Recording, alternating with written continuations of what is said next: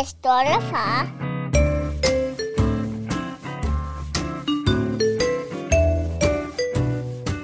Jamen, øh, hjertelig velkommen til den øh, stolte far. Tusind tak, fordi I tunede ind. Øh, mit navn er Magnus Hvid, og ved siden af mig sidder min partner in crime, formanden for det hele, Niklas Ritter. Og det er ikke kun os to i dag, for vi har fået en gæst med. Og øh, jeg føler jo, at jeg har matchet lidt med ham øh, på Instagram, hvor jeg faldt over ham og så, at øh, han ikke bare er far til en, to, tre eller fire børn, men han faktisk har fem børn sammen med hans kone. Og, øh, og de løber en del rundt, øh, alle sammen. Og det var jeg ret interesseret i at høre om, så øh, velkommen til dig, Anders. Mange tak. Jeg er glad for at få lov at være med, og bæret over, at I gider at høre på min historie. Ja, det vil vi rigtig gerne. I hvert fald, vi er spændende, vi er spændende, det bliver rigtig spændende at høre om, hvordan du kan få dine børn med ud at løbe en tur. Det tænker jeg bliver rigtig spændende. Ja. Øh, hvis jeg kan, kan jeg lukke dig til at tale en lille smule tættere på mikrofonen, når det er. Det kan du tro. Jeg ved godt, man skal lige vende sig til det. Ja, det er sådan lidt noget nyt, når Ja. man ikke har prøvet det før. Men hvad, hvordan er det? Er det øh, er I en sammenbragt familie, ikke? Eller hvordan? Skal vi have den kort, eller skal vi have den lange? Nej, så tager vi en lange. Det, Okay. Jamen altså, jeg plejer, den korte version plejer at sige, at jeg har mellem 4 og 8 børn. Lidt afhængig af, hvordan man tæller dem. Men øhm, den lange version er, at jeg for mange år siden øh, fandt på at få et barn, da jeg var 20 år gammel. Og øh, vi gik fra hinanden. Og øh, så øh, gik der noget tid, og øh, jeg fandt en ny kæreste, som havde to børn. Og øh, vi skulle da have et barn sammen. De to børn er så blevet voksne nu, og dem har jeg selvfølgelig stadigvæk et forhold til. Øhm, og øh, vi er så blevet skilt, og efterfølgende har jeg så fundet en ny kone, og så har jeg startet forfra. Hun havde også to børn, og hende har jeg så fået to børn sammen med. Huha. Så det, Jeg skal lige prøve. Man skal, den skal lige op og vende en gang. men men øh, vi har fire hjemmeboende børn øh, i øjeblikket. Okay. Så ja. Ja, jeg blev også helt svedt der. ja. Jamen, øh, du sagde så, som 20-årig. Du blev far som 20-årig. Ja. Var det, var det planlagt dengang? Ja, det synes vi, det var. Altså, vi blev enige om, at det kunne da være meget sjovt at prøve, men det var måske en lidt for hastet beslutning, tror jeg. Men øh, Nå, hvordan det? Ja, det ved jeg ikke rigtigt. Vi, var jo, vi boede jo sammen, og, øhm, og vi tænkte, at vi ville gerne blive sammen og have børn, men så hvorfor vente? Så kan vi lige så godt gøre det nu. Men der er måske sådan nogle ting, som vi måske øh, gik glip af, som så mange andre måske kunne, kunne bruge lidt mere tid på, da, da vi var helt unge. Ikke? Øhm, Ja, altså 20, det er også tidligt. Det, det, øh, der har man jo ikke løbet hornene af sig endnu, forestiller man sig. nej, men vi blev jo så på en eller anden måde ret hurtigt voksne alligevel. Jo. Ja. Øhm, man vokser lidt med opgaven. Og det er jo lidt sjovt at stå der som, som ung far og, og pludselig tænke, øh, hvornår kommer de og henter ham? Fordi øh, altså, når man er så ung, så synes man jo ikke selv, man er voksen. Man synes jo bare, man er et stort barn, eller altså, en ung en, som, som ikke kan som ikke, som ikke, altså, ikke er rigtig voksen. Det er bare noget, vi leger. Jamen altså, så, sådan har man det altså også, selvom man er 8-29 år får et barn, vil jeg sige. Altså, jeg kan godt nogle gange drille min kone ved at sige, altså, du er sammen med et barn, der har fået et barn. Altså, fordi Ja. jeg føler jo sgu stadig, at jeg er 14 år oppe i hovedet en gang imellem, ikke? Bare med en masse ansvar. ja, men det er ikke også, altså, det er vel mest bare prisen på legetøjet. Ja, det er det jo sådan set. Men tror du, at, øh, at man så bliver mere voksen, altså så snart, at man får et barn, uanset om man er 20 eller 29? Det gjorde jeg. Altså, det synes jeg helt sikkert, jeg gjorde. Øhm, jeg tror, at den store forskel er, at man, at man kan være voksen, når det er påkrævet. Men resten af tiden, så er man jo stadigvæk et barn. Men det med at være forældre gør bare, at, at det bliver ligesom, det bliver nødvendigt at, at være voksen, og så bliver man det også. Ja, og en, ens prioriteringer, det er jo også, ja. Ja. altså man kommer lige pludselig øh, i været i tredje række, fordi barnet er første, og så kommer moren i anden, og så er man selv nummer tre. Ja, Hvor gammel er du i dag, Anders? 45.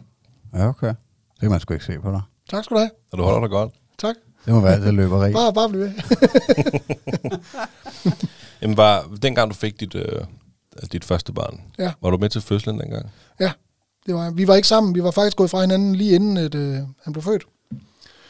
Og, øh, eller et stykke tid inden faktisk. Fordi det var måske, som sagt, en lidt, lidt for hastet beslutning, og det var vi måske ikke helt øh, sammentømmer nok til at tage så stor en beslutning. Øh, men den var jo taget, og det var jo ligesom det, der skulle ske. Så, men jeg blev så kontaktet og blev øh, den dag, hun så skulle føde, komme med ind og var med til selve fødslen. Ikke? Kan du huske, hvordan det var? Det var den største oplevelse nogensinde i mit liv. Og så Udover det, så har du så været med til tre fødsler, det vil sige fire i alt, er det sådan? Ja. ja og har du, eller, det ved jeg så ikke, om du har. Det kan være, du har sprunget fra efter den første og sagt, jeg skal ikke være med til flere. Men har du været med til de andre også? Jeg har været med til alle sammen, ja. Og var det den samme følelse, du havde hver gang? Øhm, nej, det synes jeg ikke. Øhm, det der med første gang, det var sådan noget helt, altså det var sådan noget helt særligt, fordi at, at det var sådan en, på en eller anden måde, en, en uopnåelig ting, som, som, som jeg ikke vidste, hvordan ville føles. De andre gange vidste jeg det jo. Så det, og til sidst så har det været sådan lidt, de sidste to gange, der, øh, da den sidste blev født, der gik der vel ja, et, tre timer efter fødslen, tror jeg, så var vi på McDonald's, og så kørte vi hjem. Altså, så det, hele det var sådan lidt noget, altså, vi har heller ikke fået udfyldt barnets bog på den sidste endnu, øh, og sådan noget. Den første, der står jo, hvor mange, hvornår de har fået tænder, og hvornår de har begyndt at gå, og alle de her ting. Men der bliver sådan lidt mere rutine i tingene, når det sådan bliver, bliver copy-pastet på en eller anden måde. Jamen, at, at det er jo også ligesom om, at nu er jeg jo selv for fem uger siden fået nummer to, og øhm, bare sådan noget som at tage billeder af nummer to. Altså, vi tog sindssygt mange billeder af nummer et. Ja. At vi kan godt få det lidt dårligt samvittighed over, at vi faktisk ikke tager lige så mange billeder af nummer to, ikke? Fordi om, øh, hvad ved jeg, 20 år, de skal have lov til at se de, alle de billeder, vi har taget, så vil den ene kigge og sige, hvorfor er der ikke lige så mange billeder af mig? Ikke? Og det er bare sådan, det er ikke lige så... Jo, det er stort. Nu skal jeg passe på at sige, men det er bare noget andet at få ja. mere end et barn. Jamen, jeg synes måske, det er stort på en anden måde. Altså, mm. det, det er dybt. Det er stadigvæk lige så dybt som, som det andet, men det er bare ikke så... Der er ikke den der wow-faktor, eller den der... Øh, den der med... Altså, hvor man nærmest bliver forskrækket over, hvor stort det er. Det gør man jo ikke på samme måde. Men valgte I at få... Nu ved jeg godt, du nummer to barn fik du som en anden, ja. anden kvinde. Men gik dine tanker igennem det der med, at okay, nummer et, han skal også have en bror eller en søster? Ikke på det tidspunkt. Nej. Det var, det var slet ikke, øh, det var slet ikke der, vi var. Øh, for jeg blev jo, som sagt, øh, ja, det blev lidt længere, fordi at jeg, jeg blev weekendfar, men det blev jeg ikke lige med det samme, fordi at øh, hun var, altså, vi, vi havde sådan lidt et grimt brud, og, og, øh, og så, øh, da han så blev født, begynder jeg at se ham regelmæssigt en gang om ugen hjemme hos hende, fordi at det var helt nyt, og vi var meget unge og sådan nogle ting, så det fandt vi på, at det var smart, at jeg kom og besøgte ham øh, en time en gang om ugen, og lige prøvede at putte ham i bad og, og skifte blæ og sådan noget.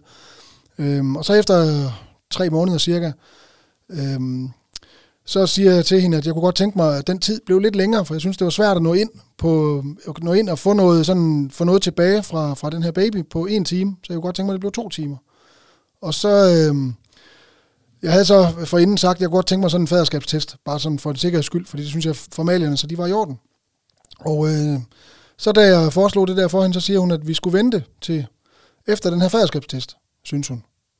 Og det var jo lange udsigter til, for det var noget, der skete om nogle måneder. Og så blev jeg ved med at bore lidt i det og sige, at jeg kunne ikke forstå, hvorfor det har noget med det at gøre, fordi at det er jo bare et formalie, at vi skal have den her test, så det var ikke øh, noget særligt. Og så på en eller anden måde fik jeg presset ud af hende, at det kunne godt være, at det nok ikke var mig, der var far til ham alligevel.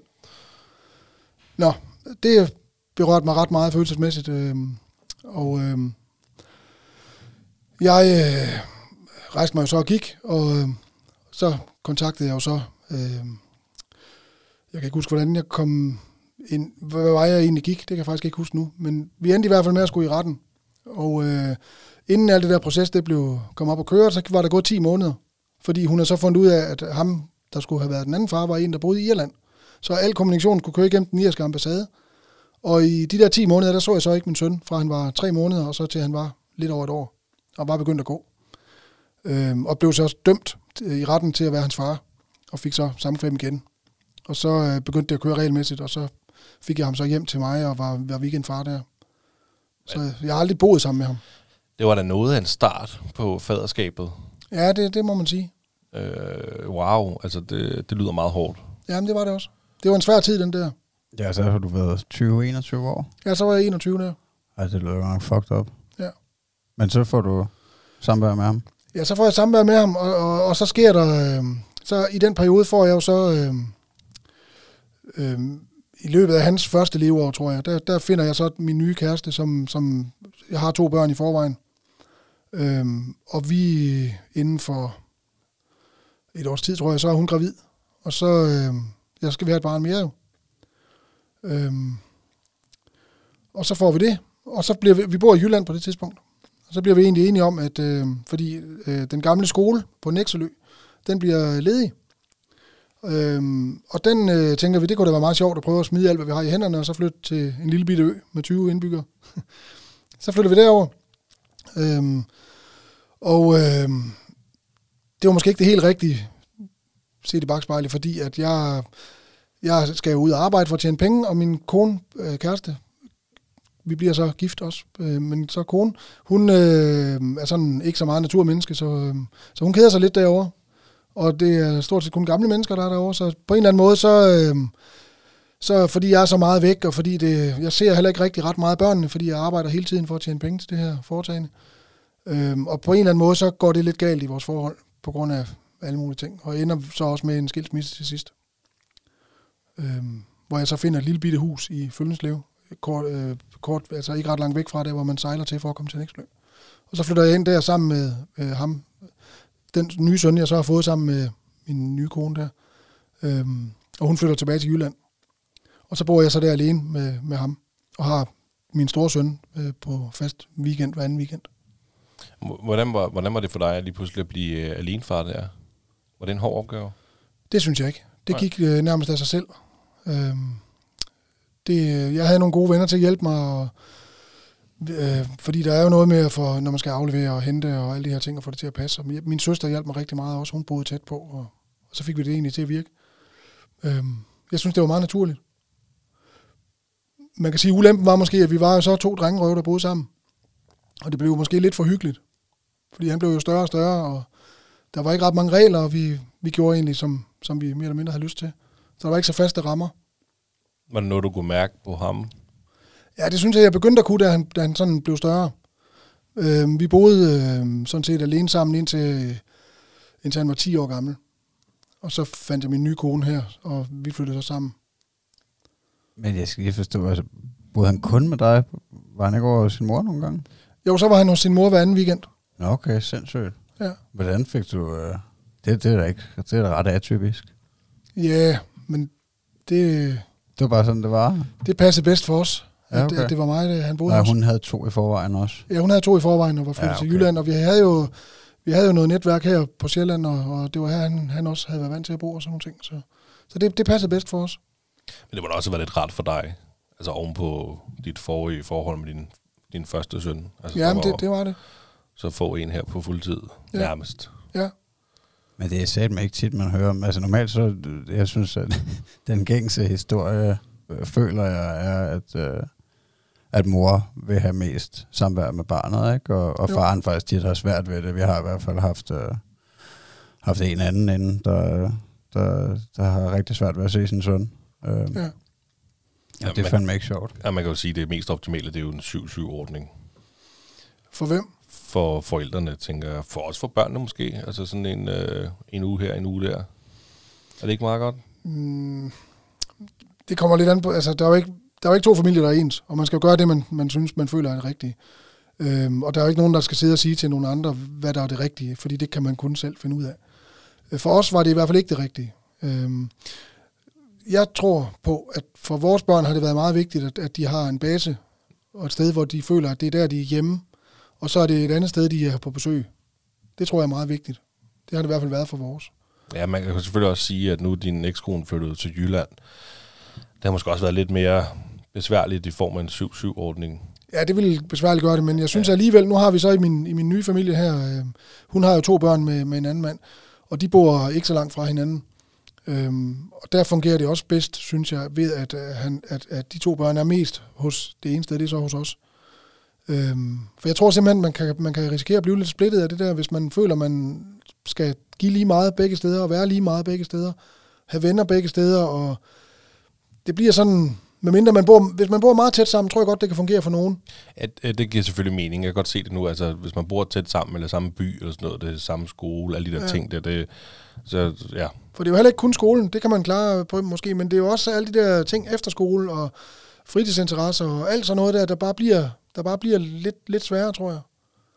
Og jeg tror også, altså helt fra børn er meget, meget små, tror jeg, at det er vigtigt, at man har en base. Jeg synes, det er vigtigt, jeg har en base. Jeg er sådan meget tryghedsmenneske, familiemenneske. Og jeg har brug for at have et sted, hvor, hvor jeg har den samme seng hver dag, og jeg har et sted, hvor, hvor jeg hører til, og hvor jeg bor. Jeg vil ikke kunne bo lige meget to steder, så helt som voksen. Og så tror jeg heller ikke, det er ret nemt for børn. nej, det kan, du, det kan du godt ret i. Jamen, det giver også mening altså for mig, når du siger det på den der måde, Ja. at man er at man bor et sted og er på besøg et andet, men jeg ved ikke, jeg er svært ved at sætte mig ind i det, fordi jeg ikke selv er, er skilsmissebarn, altså, øh, men, øh, men, men det må jo være svært at skulle dele, altså. Men der, er- du har også ret, der er jo ikke nogen, der er ens, så... Men hvad, så, så finder du din nuværende kone, som har to børn, og, Ja, hun har så to børn, og, ja, og du har to børn i forvejen. og ja, ja, det har jeg så ikke mere, fordi den ene er så død i en trafikulykke, øh, da han var 8 år gammel. Øh, Okay, det, er jo- det var noget af en... Øh, ja, det var, det var lidt skidt. ja, ja, men det var, det var lidt... øh, Det kom lidt bag på mig. Ja. Øhm, og det, er, det var i 2008. Er noget, du har lyst til at snakke om? Ja, selvfølgelig. Det, den første dreng, eller? Ja, den første. Ja. Fuck, hvor sindssygt, mand. Han blev 8 år. Hvad, hvad, hvad sker der? Sådan, altså, Altså, øh, han er på vej hjem fra skole. Kommer gående sammen med en, øh, en øh, klassekammerat, en pige. Og øh, han går øh, i græsrabatten øh, halvanden meter fra vejen af, ud i selve græsrabatten. Og så i et sving, der kommer så en bil med lidt for meget fart på, øh, som rammer helt ud i rabatten, og faktisk rammer øh, hende pigen der frontalt, så hun ryger fremad, og snitter kun øh, min dreng Emil der. Men, men ved at han, han, han, er, han er så langt ude, at det er hans øh, venstre kofanger, der rammer, sådan så at øh, Emil bliver skubbet ud på vejen, foran en familiefar, der kommer kørende i sine egne tanker, helt uden skyld i noget som helst, og kører hen over ham, og så dør han så der. Øhm, han havde jo ikke en chance, ham der familiefaren. det er jo... Det er jo... Øh, Ja, undskyld, jeg bliver lidt mundlam, men det, det er jo ens forældres største frygt, jo. Ja, Hvordan- Hvordan, hvordan kommer du igennem det? det gør man ikke. Det gør man ikke. Nej. Det, det bliver en del af mig, en del af mit liv og en del af min tilværelse. Altså, det, jeg føler fint, jeg kan, jeg kan leve et helt normalt liv nu. Øhm, og det har jeg egentlig også kunnet øh, ret kort tid efter. Jeg er meget åben omkring det, og har altid snakket rigtig meget om det. Øhm, og jeg synes faktisk, I, I håndterer det faktisk rigtig fint, fordi der, der, er- det er svært for folk at, at kapere, når, når man lige bruger sig ud med det på den måde. Men jeg tænker ikke over det, jeg kommer til det, fordi at det er bare sådan en naturlig del af, af, af mig, at det er, bare, det er bare en del af min historie. Øhm, så ja. Ja, men jeg- ja, det er da pænt at sige, at vi håndterer det. Jeg synes godt nok, at det var, det var nogle udmeldinger. Det, øh, ja, det, den, den er lidt hård at høre, men Nå, hvordan fanden får du, øh, Ja. hvordan får du det videre? Jamen, øh, moren der, hun bliver jo tilkaldt, det er lige ved siden af, hvor de bor. Øh, det er mit over i Jylland, og jeg er så her på Sjælland. Når det er i Jylland, det sker. Ja. Øhm, og øhm, hun ringer til mig, og så kan hun ikke tale sammenhængende, så hun giver telefonen til en, en eller anden tilfældig, der står ved siden af, som så fortæller mig det. Og så falder jeg sammen på gulvet og, og ligger og hulker og ved ikke, hvad jeg hedder eller noget som helst. Og det er så min øh, daværende kæreste. Jeg havde en, en anden kæreste på det tidspunkt, som så faktisk var, var rigtig god der øh, til at, at hjælpe mig og få, få sagt til mig, at jeg skal bare sætte mig ud i bilen og ikke tænke på andet. Så skal hun nok øh, lige skynde sig hurtigt at pakke en taske, og så få kørt over broen, så vi kan komme over med det samme. Min øh, lille søn er så fire år på det tidspunkt, der er i børnehave. Øhm, og øh, vi kører så øh, over til, til, øh, til stedet derovre. Og, øh, og han er der jo ikke, han er jo taget ind i, i, på sygehuset. Og jeg insisterer på, at jeg skal ind og se ham med det samme, fordi jeg tror ikke på det, jeg kan jo ikke forstå det. Det kan man ikke rigtig. Så jeg kommer ind på sygehuset, og, og der ligger han så inde i kapellet med et viskestykke på hovedet. Han har fået noget af baghovedet øh, er gået i stykker. Øh, og, øh, og jeg beder så de der portører og sygeplejersker om at gå ud, fordi jeg vil gerne lige være helt sikker på, fordi jeg ved ikke, der er et eller andet med, at man, man kan godt se, at dyrene gør det også, øh, det her med, at man skal sådan ligesom, man skal hen og snuse, eller man skal øh, pille, eller gøre et eller andet, som man ligesom er sikker på, at, at fordi det, det virker uvirkeligt på en eller anden måde. Så jeg skulle løfte det der viskestykke der, fordi jeg var nødt til lige at se, hvad, og så blev jeg sikker på, at han ikke kom tilbage. Ikke? Øh, og det var hårdt, men jeg er glad for, at jeg gjorde det i dag. Så øh, kører vi tilbage til, til moren der, øh, og er der sammen med hendes familie og sådan nogle ting der. Øh, der er mange til at tage sig af os og, og hjælpe os i alt det her.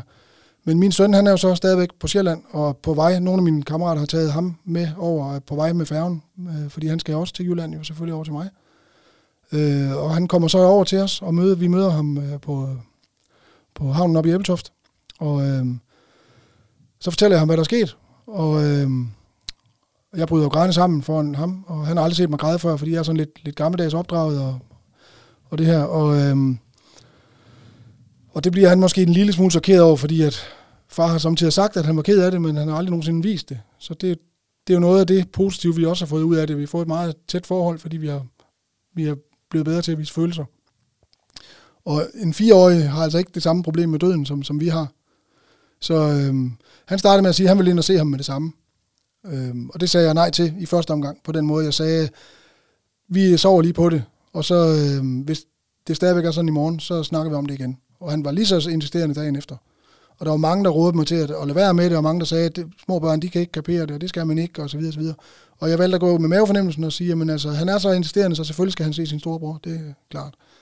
Så kommer vi ind i kapellet, og han kigger på, øh, på sin storebror og siger, det er jo ikke Emil. Emil han er deroppe, og så peger han op i luften. Det der, det er bare hans krop. Jeg skal ikke huske, om man siger krop, men han siger i hvert fald, det er ikke Emil. Emil han er deroppe. Øh, og så går han hen, som det aller naturligste i verden, og går hen og tager hånden på ham og, og kysser ham på kinden og sådan noget og siger farvel, og så går han igen. Han er ikke engang specielt ked af det der.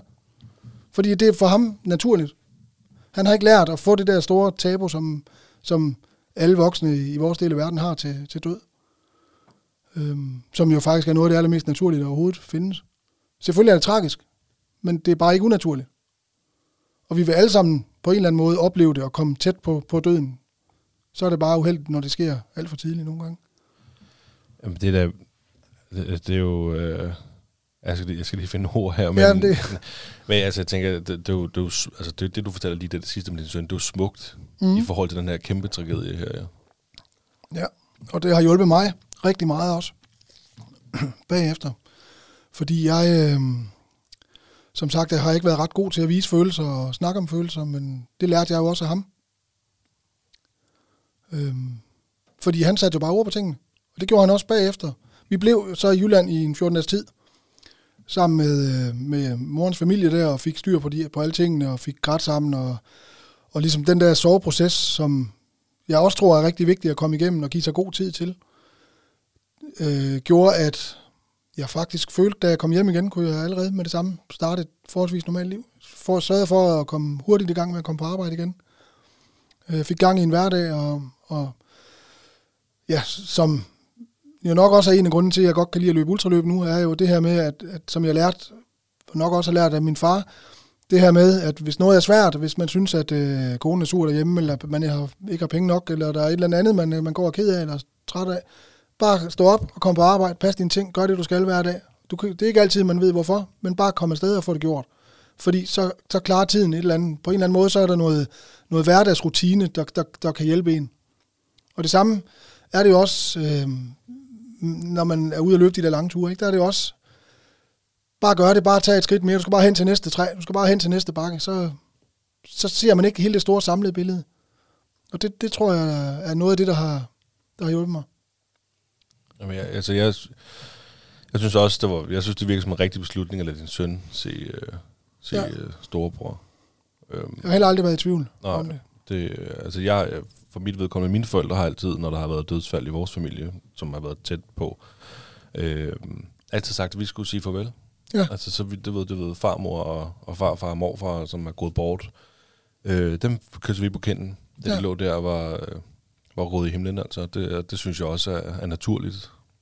Jamen, øh, vi har jo også vi har haft nogle hunde, og to af dem er så døde nu, vi har en hund mere. Og efterhånden som de hunde er, er døde, har vi også fået de andre hunde til ligesom at gå hen og snuse. Og det er ligesom, de har virket restløse, indtil de har været hen og snuse. Så går det over. Så er det ligesom, de, så falder de til ro. Så har de forstået, øh, at nu har vi sagt farvel på en eller anden måde. Det tror jeg er, er meget universelt, faktisk.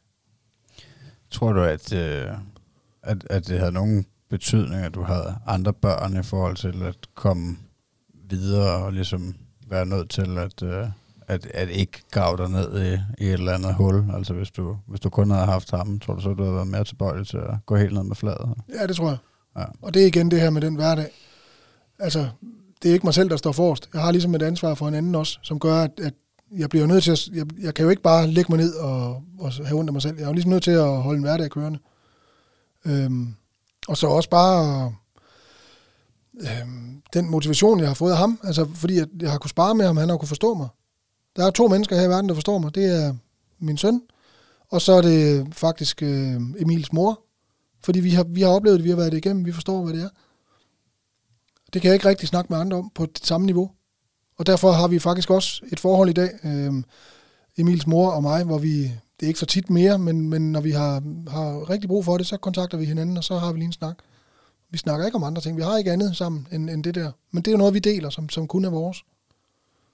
Ja, det er fandme også, øh, det, det bliver nok ikke vildere, end at have, have et barn sammen, Nej. og så ja, desværre være udsat for at miste. Nej. Men øh, hvor- hvordan med, med din store dreng i dag? Kan han, kan han huske det der? Snakker Ja, I også nogle gange om det? Ja, han kan tydeligt huske det. Ja. Øhm, og ja, nu når vi lige snakker om det, så kan jeg godt mærke, at han har måske brug for, at vi snakker lidt mere om det, end vi gør. Og det prøver jeg at øve mig i at få, få gjort. Men det er også noget med, at vi, vi bor lidt langt fra hinanden, og vi ses ikke så tit og sådan nogle ting, og han har også nogle andre søskende, og det hele skal fordeles og sådan noget. Men jeg tror, vi skal, når vi skal til Bornholm sammen nu her i weekenden, lige helt apropos, så tænker jeg, at øh, så skal vi have en god snak. Ja, I skal over og, og løbe uh, ultraløb sammen. Det skal vi. Det er fandme sindssygt. Men øh, for at komme videre fra det her, øh, den tra- tragiske hændelse, eller bare du Ja. var udsat for dengang, øh, så, så møder du så din nuværende kone, Ja. og hun har to børn. Ja. Og så får I to børn. Yes. Var det, var det kærligheden med med to, der, der ligesom gjorde, at I fik børn sammen, eller kunne, I tænkte ikke, åh, oh, vi har nok? Det gjorde jeg. Du tænkte, øh, Jeg tænkte, at øh, jeg havde været der. Jeg havde jo på det tidspunkt haft hjemmeboende børn i 15 år eller sådan noget. Øh, og synes at, at nu var det snart min tur til at få lang skæg og, og køre motorcykel. Ikke? Øh, jeg havde jo regnet ud og siddet og pillet, pillet dage i målebåndet. Når jeg blev 45, så kunne jeg få en, en motorcykel og et langt skæg, og så var det slut med alt det der. Men øh, hun ville altså gerne have børn, øh, have flere børn, og hun ville gerne have to børn. Og øh, ja, øh, af mine tidligere erfaringer har jeg jo så lært at lige prøve at klappe hesten lidt og lige tænke mig lidt om. Så det gjorde jeg så i et par måneder, eller hvor meget det nu blev til, indtil at hun jo fik sin vilje, som de jo altid gør. Sådan er det jo. ja. Vi kom faktisk på et tidspunkt til en dag, hvor vi pludselig øh, var blevet så glade for hinanden og blevet så tætte, at, at jeg kiggede hende ind i øjnene, så siger jeg så, ved du hvad, jeg, øh, jeg er simpelthen kommet til, at hvis det bliver et ultimatum for dig på et tidspunkt, det her børnesnak, vi har haft, med at du at, at, at det er et must for dig, at du vil have et barn mere, øhm, så er jeg også villig til at få et barn mere. Og så siger hun, "Jamen, det er da sjovt, du siger det, fordi jeg er kommet til det samme sted med, i vores forhold, at hvis det bliver til et ultimatum for dig, at du absolut ikke vil have flere børn, så dropper jeg ideen om børn for din skyld. Altså der var vi kommet til begge to på samme tid. okay. Så det var sådan helt, okay, øh, og så fik hun selvfølgelig sin vilje. Altså, så, Jamen, så var det jo også, altså, så var det jo meant to be i to. Ja, altså, det var jo det kærlighed mellem to mennesker jo. Ja, hun var også blevet, blevet haft en rigtig grim skilsmisse, faktisk. Øhm, og vi stod et rigtig godt sted i vores liv, begge to, hvor vi var... Jeg havde været igennem en grim skilsmisse også, hvor der havde været en masse alkohol involveret i det fra, fra morens side. Øhm, og, og nogle andre ting. Og, og vi stod der, øh, og vi havde egentlig ikke... Vi skulle egentlig ikke have en kæreste, nogen af os. Det var faktisk ikke... Det var ikke det, der var meningen. Det, det skete egentlig uden, at det var meningen. Lige pludselig. Og så blev det, føltes det bare som om, vi havde været sammen altid. På meget kort tid. Så Var du, var du så mere klar til at blive far? Da du fik, øh, det må så være nummer tre for din tid af. Ja, det var jeg. Der, der, der var meget mere rutine i det. Og så øh, havde vi en stabil base, fordi vi havde børn i forvejen, der boede hos os, og vi havde ligesom fast i, no- fat i nogle sådan faste rutiner og faste rytmer. Og vi stod op på samme tid hver dag, og vi smurte madpakker, og vi fik aftensmad til, på samme tid hver dag. Altså, der var ligesom sådan en, en rutine, der kørte. Så det var bare at køre, køre to børn videre igennem møllen, den samme mølle. Øhm, og de har jo så overtaget øh, køjesengen fra de andre, og cyklerne fra de andre, og så videre, og så videre, ikke? Altså, så det er ligesom, det er bare kørt, kørt videre. Og nu er de større, end hendes to børn var, da, da vi mødte hinanden. Så, og nu har jeg regnet mig frem til, at når jeg så kan få lang skæg og motorcykel, så er jeg over 60. Der er lange udsigter. Ja, Ja, men der er jo heldigvis øh, gode odds for at blive rigtig gammel i dag. For, ja, problemet er bare med alle de børn, jeg har sat i verden, så har jeg jo så mange børnebørn, så jeg får ikke noget frihed alligevel. Men det er da også skønt. Altså bare tænk, når den Ja, dag ja. kommer, ikke? det er ja, det. så kan du køre rundt og besøge dem på motorcyklen. Ja. Hvordan, øh, hvordan var det så for dig at blive bonusfar? Det har altid været meget naturligt for mig. Mm. Der har ikke været, der har ikke rigtig været, altså det er jo løgn at sige, at der ikke er forskel, for det, det er der på en eller anden måde. Der er, der er en anden samhørighed med ens egne, øh, for mig i hvert fald. Øh, det har der været. Men, men, men det er ikke noget, der har været øh, udtalt så meget, at jeg tror, man kan se det eller opdage det i hverdag. Det har ikke været sådan noget med, at, at jeg måtte ikke skælde hendes børn ud, fordi at, øh, det skulle mor gøre og sådan noget. Altså det har været helt lige. Det har været ens. Der har ikke været nogen forskel på det. Hverken i det første ægteskab eller det andet. Det har bare været noget, vi var fælles om. Ligesom det var også lige meget, hvem der tjener flest penge og sådan noget. Det var vi også bare fælles om. Det er jo det samme. Ja, det er jo rart, det er sådan, det skal være. Ja.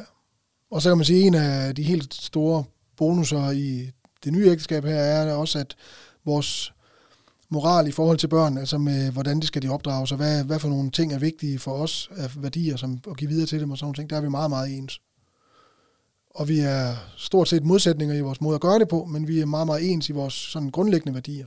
Det tror jeg er meget vigtigt.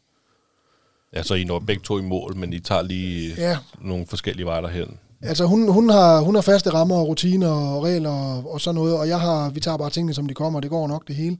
Og det gør jo, at alle de ting, der så alligevel vælter, når, når, når, når øhm, det ikke går helt, som man havde planlagt det, øh, de bolde kan jeg jo så samle op. Men det, det er jo ikke ret tit, fordi hun har jo styr på, hun har styr på det, så derfor så, så det virker meget bedre, end at stå alene med det.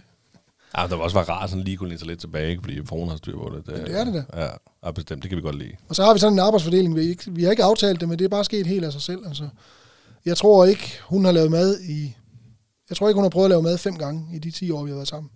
Det er sådan, så hvis jeg er væk øh, en weekend, jamen så, så bliver der ringet efter mormor, eller, eller også så varme, laver jeg mad, der kan varmes, eller noget. Altså, det, er, det er ikke, fordi hun ikke kan lave mad, det er bare sådan, at arbejdsfordelingen er.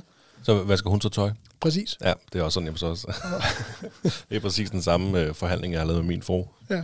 Ja, det lyder sgu meget godt. Der er det meget mere, altså der er det meget mere, hvad hedder det, flex her, total freestyle, men jeg tænker også, at altså, bliver man nødt til at have sådan nogle helt faste rammer, når man har så mange børn, for at øh, korthuset det kan hænge sammen, og man ikke øh, dør af stress, altså. Jamen, jeg tror faktisk ikke, ikke nødvendigvis, man behøver at sætte så mange ord på det, øh, for jeg tror, det sker næsten helt af sig selv. Hvis du har fem børn, der står i en, i en række, og de alle sammen skal have hjælp til at, at tage sko på, altså det kan man jo ikke, så må de jo hjælpe hinanden, eller finde ud af, hvordan man gør. Altså. Og sådan er det også sådan lidt med, med de andre ting. Man kan jo ikke, det kan ikke bare være fra hoften det hele, når vi er så mange mennesker, der skal have det til at gå op. Vi, vi er ligesom nødt til, at der er, der er en eller anden rækkefølge i det. Og, og det kan ikke være mor og far, der laver alting. Så, så, så altså, børnene har også selv tømt opvasker og taget af bordet og dækket bord og forskellige ting helt fra de var 6-7 år gamle. Øh, har- altså, og det er ikke sådan, det er heller ikke noget, de gør for at tjene lommepenge. Det er bare ligesom, altså for at være en del af et fællesskab, hvor vi alle sammen bidrager med det, vi kan. Så, så, så, så fordeler vi opgaverne. Ja, det ville også være fuldstændig sindssygt, hvis man bare skulle agere tjener, ikke? For, øh, for sådan fem små sjæle hele tiden, og bare komme og varte dem op, uden de overhovedet selv skulle røre en finger. Ja, og hvem, hvem, hvem vil man gøre noget godt for ved at gøre sådan? Ja, Altså, ja. man kommer lidt til det nogle gange. Det kan, det, det kan ikke undgås, når man har travlt, men, men altså, der tror jeg, det er en fordel at have mange børn. Fordi det giver sig selv. Man kan simpelthen ikke nå at hjælpe dem alle sammen. Hvor gamle er de nu? De er 5 og 6 og 12 og 14 og 20. Ja, okay. Så der er to og to lige op ad hinanden, Ja, og det så er er der. en, uh, en Der er 10, rigtig 10 stor. måneder mellem de to sidste her, og så 15 måneder mellem de næste. Hold da kæft, 10 måneder, så er I godt nok også været... Uh, Ja, det, det er faktisk også en sjov, lille sjov historie, hvis vi godt kan, kan tåle sådan en. hun har så fået det her ønskebarn, som hun gerne ville have, øhm, og så, hun, jeg vidste jo godt, hun gerne ville have en til. Og det havde vi snakket lidt om, men vi havde ikke rigtig aftalt det. Nu har hun i hvert fald fået det her barn, hun gerne vil have. Men det lurede jo lidt, hun ville gerne have en til. Og øh, på et tidspunkt, når man har født, så øh, må man jo øh, gå i gang med, med at øve sig i at lave flere børn. Og øh, så spurgte hun mig en aften, om øh, det var ved at være tid. Jeg tror, det var jeg ved, det var 18 dage efter fødslen, så øh, siger hun til mig, at øh, nu når vi, skal vi jo snart i gang med det der igen, skal jeg så begynde at spise p-piller igen, siger hun så. Så, så siger jeg til hende, skulle vi ikke have to børn? Og så siger hun, jo, men hun vidste jo ikke lige, hvor hurtigt og hvordan og hvorledes. Så siger hun, altså når først, at vi har taget beslutningen om det, så kan vi da lige så godt gøre det nu, fordi ellers så går der bare et halvt år længere tid, eller et år længere, eller hvornår det nu kommer i gang igen. Så kan vi lige så godt bare få det gjort nu. Så han blev lavet den dag. Det var lidt sjovt. Det er godt ramt. Så derfor er der, det er derfor, der kun er 10 måneder imellem. Men det er da også klart, altså, fordi ellers er der bare længere udsigter til lang skæg og motorcykel. Præcis. Altså. Lige det skal præcis. der bare overstås. Men også når, når, når ovnen er varm, så kan man lige så godt bruge den. Ja, bestemt. Så.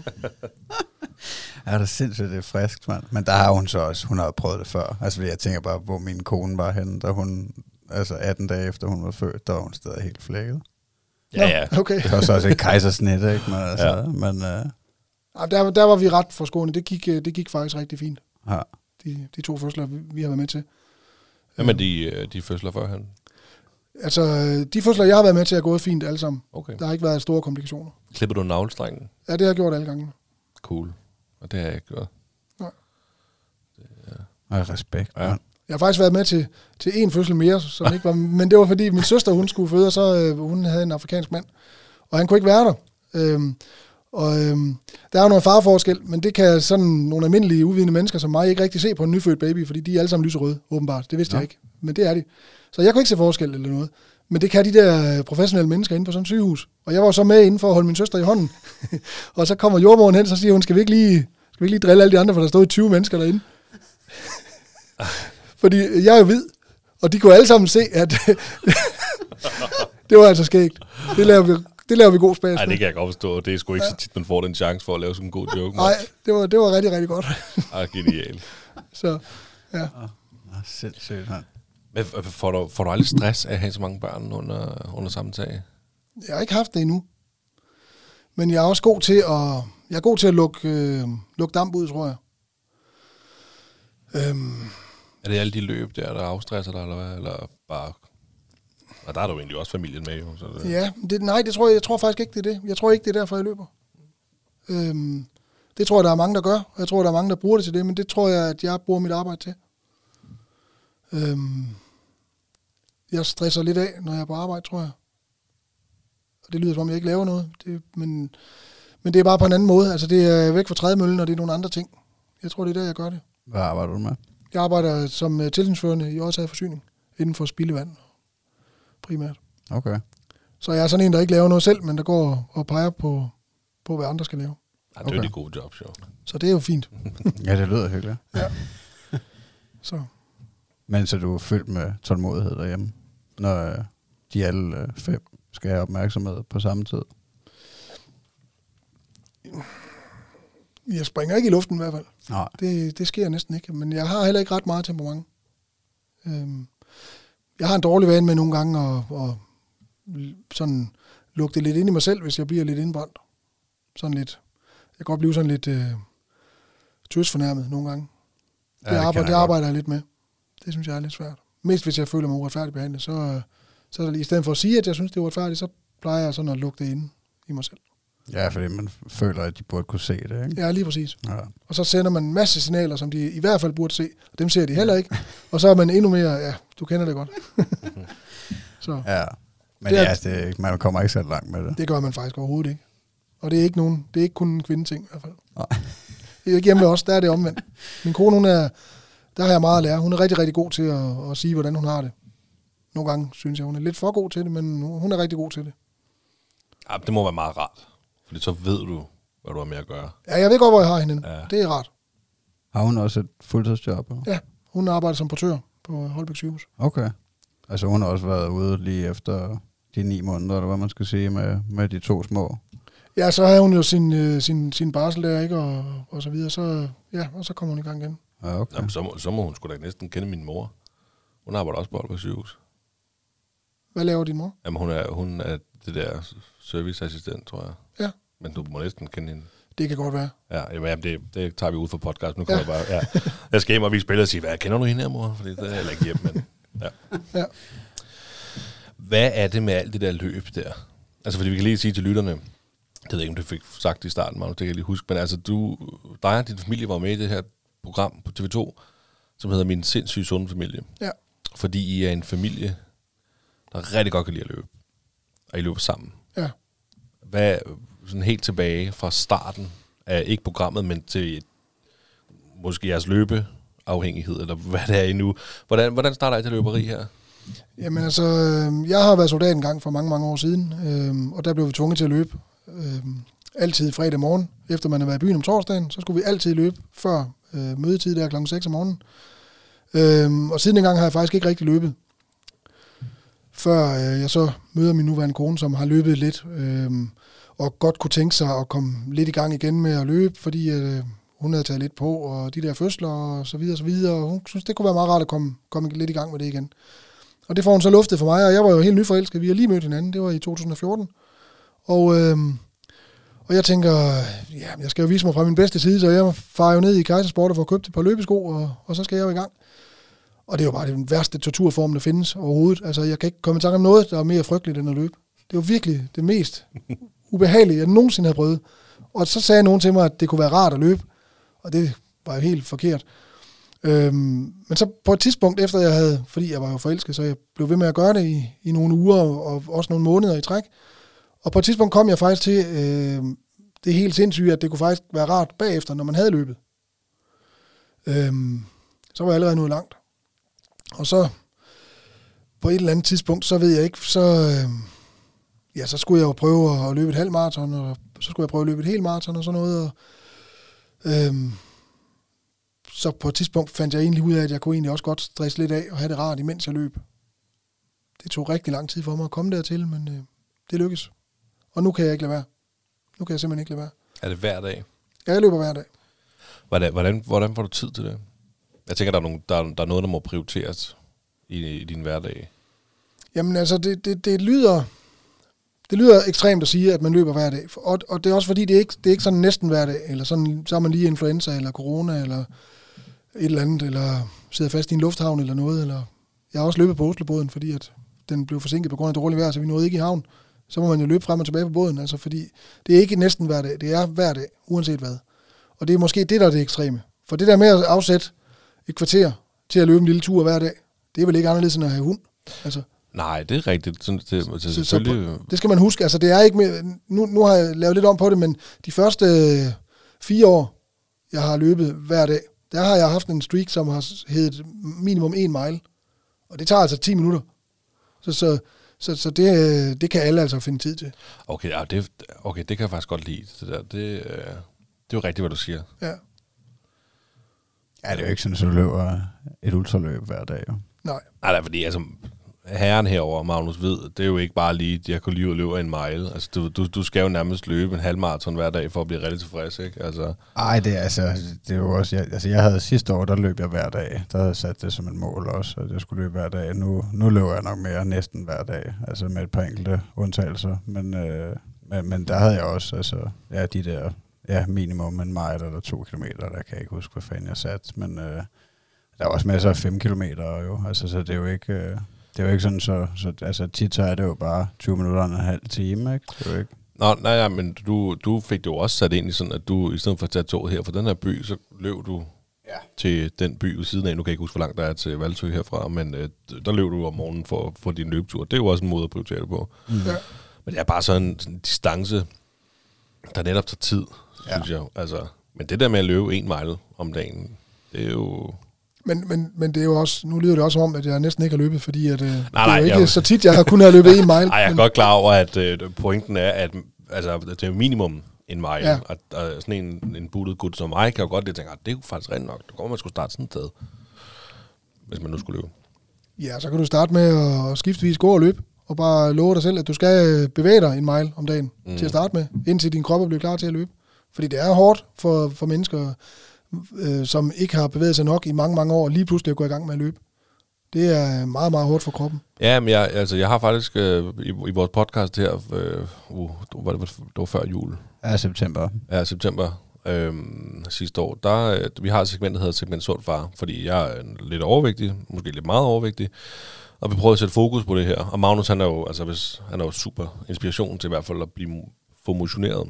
Øhm, og der, jeg har ikke løbet i mange år. Jeg har spillet fodbold rigtig mange år, men efterfølgende har jeg taget meget på, og har ikke løbet. Nej. Så det var nemlig rigtig hårdt at prøve at gå i gang igen. Men det er også fordi, så tænker man, at man skal da løbe øh, et eller andet øh, fornuftigt tal, så skal man løbe 5 km eller et eller andet. Ja, præcis. Og, og, og man går fuldstændig i stykker og gør det aldrig mere, fordi det er jo frygteligt. Altså, det føles jo, det er jo tortur. Det, det synes jeg Ja. virkelig. Altså, det var sådan noget, jeg var jo stolt, hvis jeg kunne løbe. Jeg kunne, første gang, jeg løb en kilometer uden at stoppe, en kilometer, eller hvad det hedder, Mm. øh, der var jeg jo stolt. Ikke? Og jeg, jeg havde sat mig et mål for, i, det var så i år, at, øh, at jeg skulle løbe 5 kilometer uden at stoppe. Og det endte jeg faktisk med. Jeg endte faktisk med at løbe 7 km dengang. Det var i, tilbage i februar. Ja. Der løb jeg 7 km uden at stoppe. Tænkte, kæft, hvor var jeg stolt, ikke? Mm. Så stoppede jeg med at løbe. Ja, for så er du nået målet. Ja, det var simpelthen så åndssvagt. Nu vil jeg at begynde lidt igen. Men øh, ja. Men altså, øh, jeg vil sige, at den der løbestreak, som det hedder, den, den har hjulpet mig med, og ligesom de der, dage, de der måneder, hvor motivationen ikke er der, at så får jeg da i hvert fald løbet min streak. Hvis Ja. ikke jeg har motivation til at løbe de lange ture og sådan noget, så får jeg da bare løbet en lille tur hver dag. Og det gør jo, at der ikke kommer 14 dage i træk, hvor jeg slet ikke har løbet. Altså, Det sker ikke. Det, det, det, det, det, det er jo faktisk øh, det er motiverende, det du siger der. Ja, Men og det det er- virker. Men det er også det, det kan være tilfredsstillende, synes jeg ikke, når man, altså, man faktisk ikke har rigtig lyst, og man synes, det er tortur, men Mm. man så bagefter er kommet igennem det, og man har gjort det, så føler man sig lidt sejr. Ikke? Man er sgu da, også, man er sgu da lidt øh, badass, når man har så gjort det, ikke? Altså, specielt på de dårlige dage. Det synes jeg. Ja. Hvor- hvor- Hvordan endte de så med at blive sådan en løbefamilie? Jamen så, øh, så greb det lidt om sig, som det jo tit gør for os mænd, når vi får en eller anden ny interesse, så, øh, så fylder det jo måske mere end godt er i et stykke tid, og så nogle gange dør det, og nogle gange holder det ved, og det holdt sig ved her. Og det har ikke været min skyld, det holdt ved, tror jeg. For jeg har sådan lidt tendens til, som, som jeg tror mange mænd har, det her med, at så skal vi til at køre med fjernstyret bil, så skal vi til at køre på motorcykel, så skal vi flyve, så skal vi gøre dit og datten, og det gør man i et stykke tid, indtil at interessen er daler lidt, eller indtil man har fået bygget det der projekt, man nu har den der carport, man skal lave, eller hvad det nu er, så holder det op med at være interessant bagefter. Øhm, der var det så, at resten af familien holdt mig lidt i gang, og holdt mig op på det, fordi min kone er sådan en, der ikke går i gang med så mange nye ting, men når hun endelig går i gang med et eller andet, så er hun også god til at holde fast i det, og sige, "Men vi skal ikke lave for meget, fordi så kører vi sur i det, vi skal bare lave lidt, og så blive ved med det. Øhm, og så er det jo det sjove med børn, at, at børn, de, de gider jo aldrig gøre det, vi siger, de skal gøre. Det har de jo ikke lyst til. Hvis det er vores idé, så vil de ikke gøre det.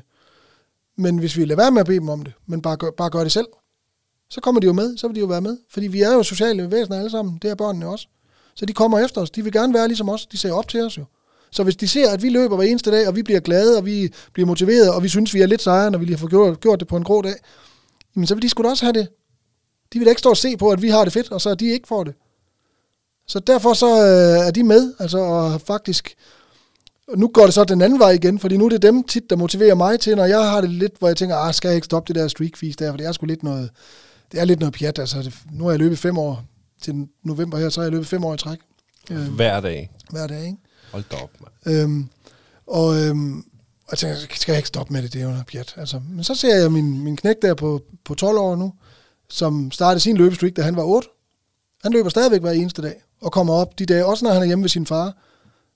Der var en dag, hvor, hvor han, øh, og i øvrigt også, når han er på hyttetur med skolen og så videre, så videre, så har han sit øh, løbeur med, så skal han ud og løbe. Så, så må de andre bare, så kan han ikke lege med kammeraterne, fordi så skal han lige ud og løbe en lille tur. og han løber rigtig mange af de der helt korte en miles ture. Men det holder ham fast i det, og han, altså, han er glad for det, og han er stolt over det, og, og han har opnået nogle, nogle store mål igennem det der løb der, som, som jeg er, er vildt stolt over, at jeg har været med til at, at give ham. Øhm, den, en af de største oplevelser, jeg har haft i de sidste mm, efterhånden mange år, det var, da, da Theodor øh, han løb sin, sin maraton, da han var 10 år gammel. Øhm, Hold da kæft, hvor, hvor uhørt er det. Jamen, og, og det vi var lidt bange for det, fordi, og det gjorde vi så efter, vi havde deltaget i det her program, fordi hende der, Bente Klarlund, forskeren, hun øh, øh, har overbevist os om, at der er ikke noget galt i at lade børn løbe. Og der er så lidt galt med det, at faktisk, øh, alle ved jo, at det er sundt for børn at bevæge sig. Men specifikt løb, fordi det er en vægtbærende sport, så øh, styrker den børnenes knogler. Vi har fået dexterscannet alle børnenes knogler, og, og de har stærkere knogler end, end andre børn. For, ikke på trods af, at de løber, men fordi de løber. Og ikke bare fordi de løber, fordi de løber lange distancer. Det er faktisk de lange distancer, der styrker deres knogler. Hold kæft, hvor er det vildt. Men det, men det er Og efter hun sagde det, så, så har vi ligesom sagt, okay, nu prøver vi sgu at gøre forsøget. Fordi han har løbet nogle halvmaratons. Og så tænker vi, nu, han ville så gerne løbe en hel maraton. Og han sagde til mig, at må jeg ikke løbe en hel maraton? Og så siger jeg, det, det venter vi lige med. Jeg skal lige være sikker på, at det der forskningshaløje inde på øh, Rigshospitalet, det, vi, fik, vi blev testet med blodprøver og alt muligt igennem det program der. Og de viste, at øh, og vi fik grønt lys derfra, så vi kunne gøre, ligesom vi ville. Jo mere jo bedre. Løb er godt, meget løb er bedre. Det kan ikke blive for meget, særligt når man er barn. Det er simpelthen noget af det allerbedste, man kan gøre. Og jeg har jo hele tiden, og jeg blev så glad, fordi jeg har jo hele tiden tænkt, jeg ved ikke, der er ikke ret meget forskning på børn og løb. Og der er rigtig mange mennesker, der tror, at det er farligt. Fordi hvad med deres små knogler, og hvis ikke de er helt udviklet endnu, og øh, skal man ikke vente til, de bliver lidt større med at lade dem løbe de helt lange distancer, fordi er det ikke farligt og sådan nogle ting. Altså, det er der mange, der tror, det er sådan en helt almindelig myte her i Danmark. Øhm, og det har jeg udfordret lidt, og jeg har sådan gjort det på en måde, hvor det har været på børnenes præmisser. Det er dem, der det, det bliver drevet af lyst. Altså, det er dem, der har lyst til det, og det er dem, der, der gerne vil det. Vi har taget tempoet fuldstændig ud af ligningen. Der er ikke nogen, der prøver at løbe hurtigt i vores familie. Det, det gider vi slet ikke. Vi løber bare i det tempo, vi synes, der er, der er hyggeligt. Jeg kan løbe i alle tempoer, det kan ungerne også. Øhm, Og ved at det er taget ud, så stresser man ikke systemet, tror jeg, på samme måde, som hvis man prøver på at løbe en eller anden hurtig tid. Jeg kan mærke, at hvis jeg løber en hurtig 5 km, så, øh, så skal jeg bruge flere dage bagefter på at restituere, end hvis jeg for eksempel løber 21 km stille og roligt. Så jeg tror på det der med langsom, langsom øh, vægtbærende gentagelse, om det så er løb eller det er noget andet, men det tror jeg, det er godt for vores krop. Helt fra meget små af. Hvis man ser på helt små børn under 5 år, så laver de går jo ikke. De har slet ikke lært at gå, de løber rundt. Løber hele tiden. Helst de bare tager. Altså, og det er der en grund til. Det er jo fordi, det er fedt. Altså, man får det fedt af det. vi er bygget til det. Vi er lavet til det. Vi er beregnet til at løbe. Det er det, vi kan. Vi er jo øh, savannens svageste dyr. Bortset fra, at vi kan løbe ikke særlig hurtigt, men vi kan blive ved med det i rigtig, rigtig lang tid. Særligt når der er varmt. Det er vores, det er vores superkraft. Så det der med, at hvor kommer det fra, at, at, at vi skal tro, at det er farligt for vores børn at komme ud og løbe? Det skulle da farligt at sidde i en sofa med en iPad. Det, det, det er da ikke naturligt.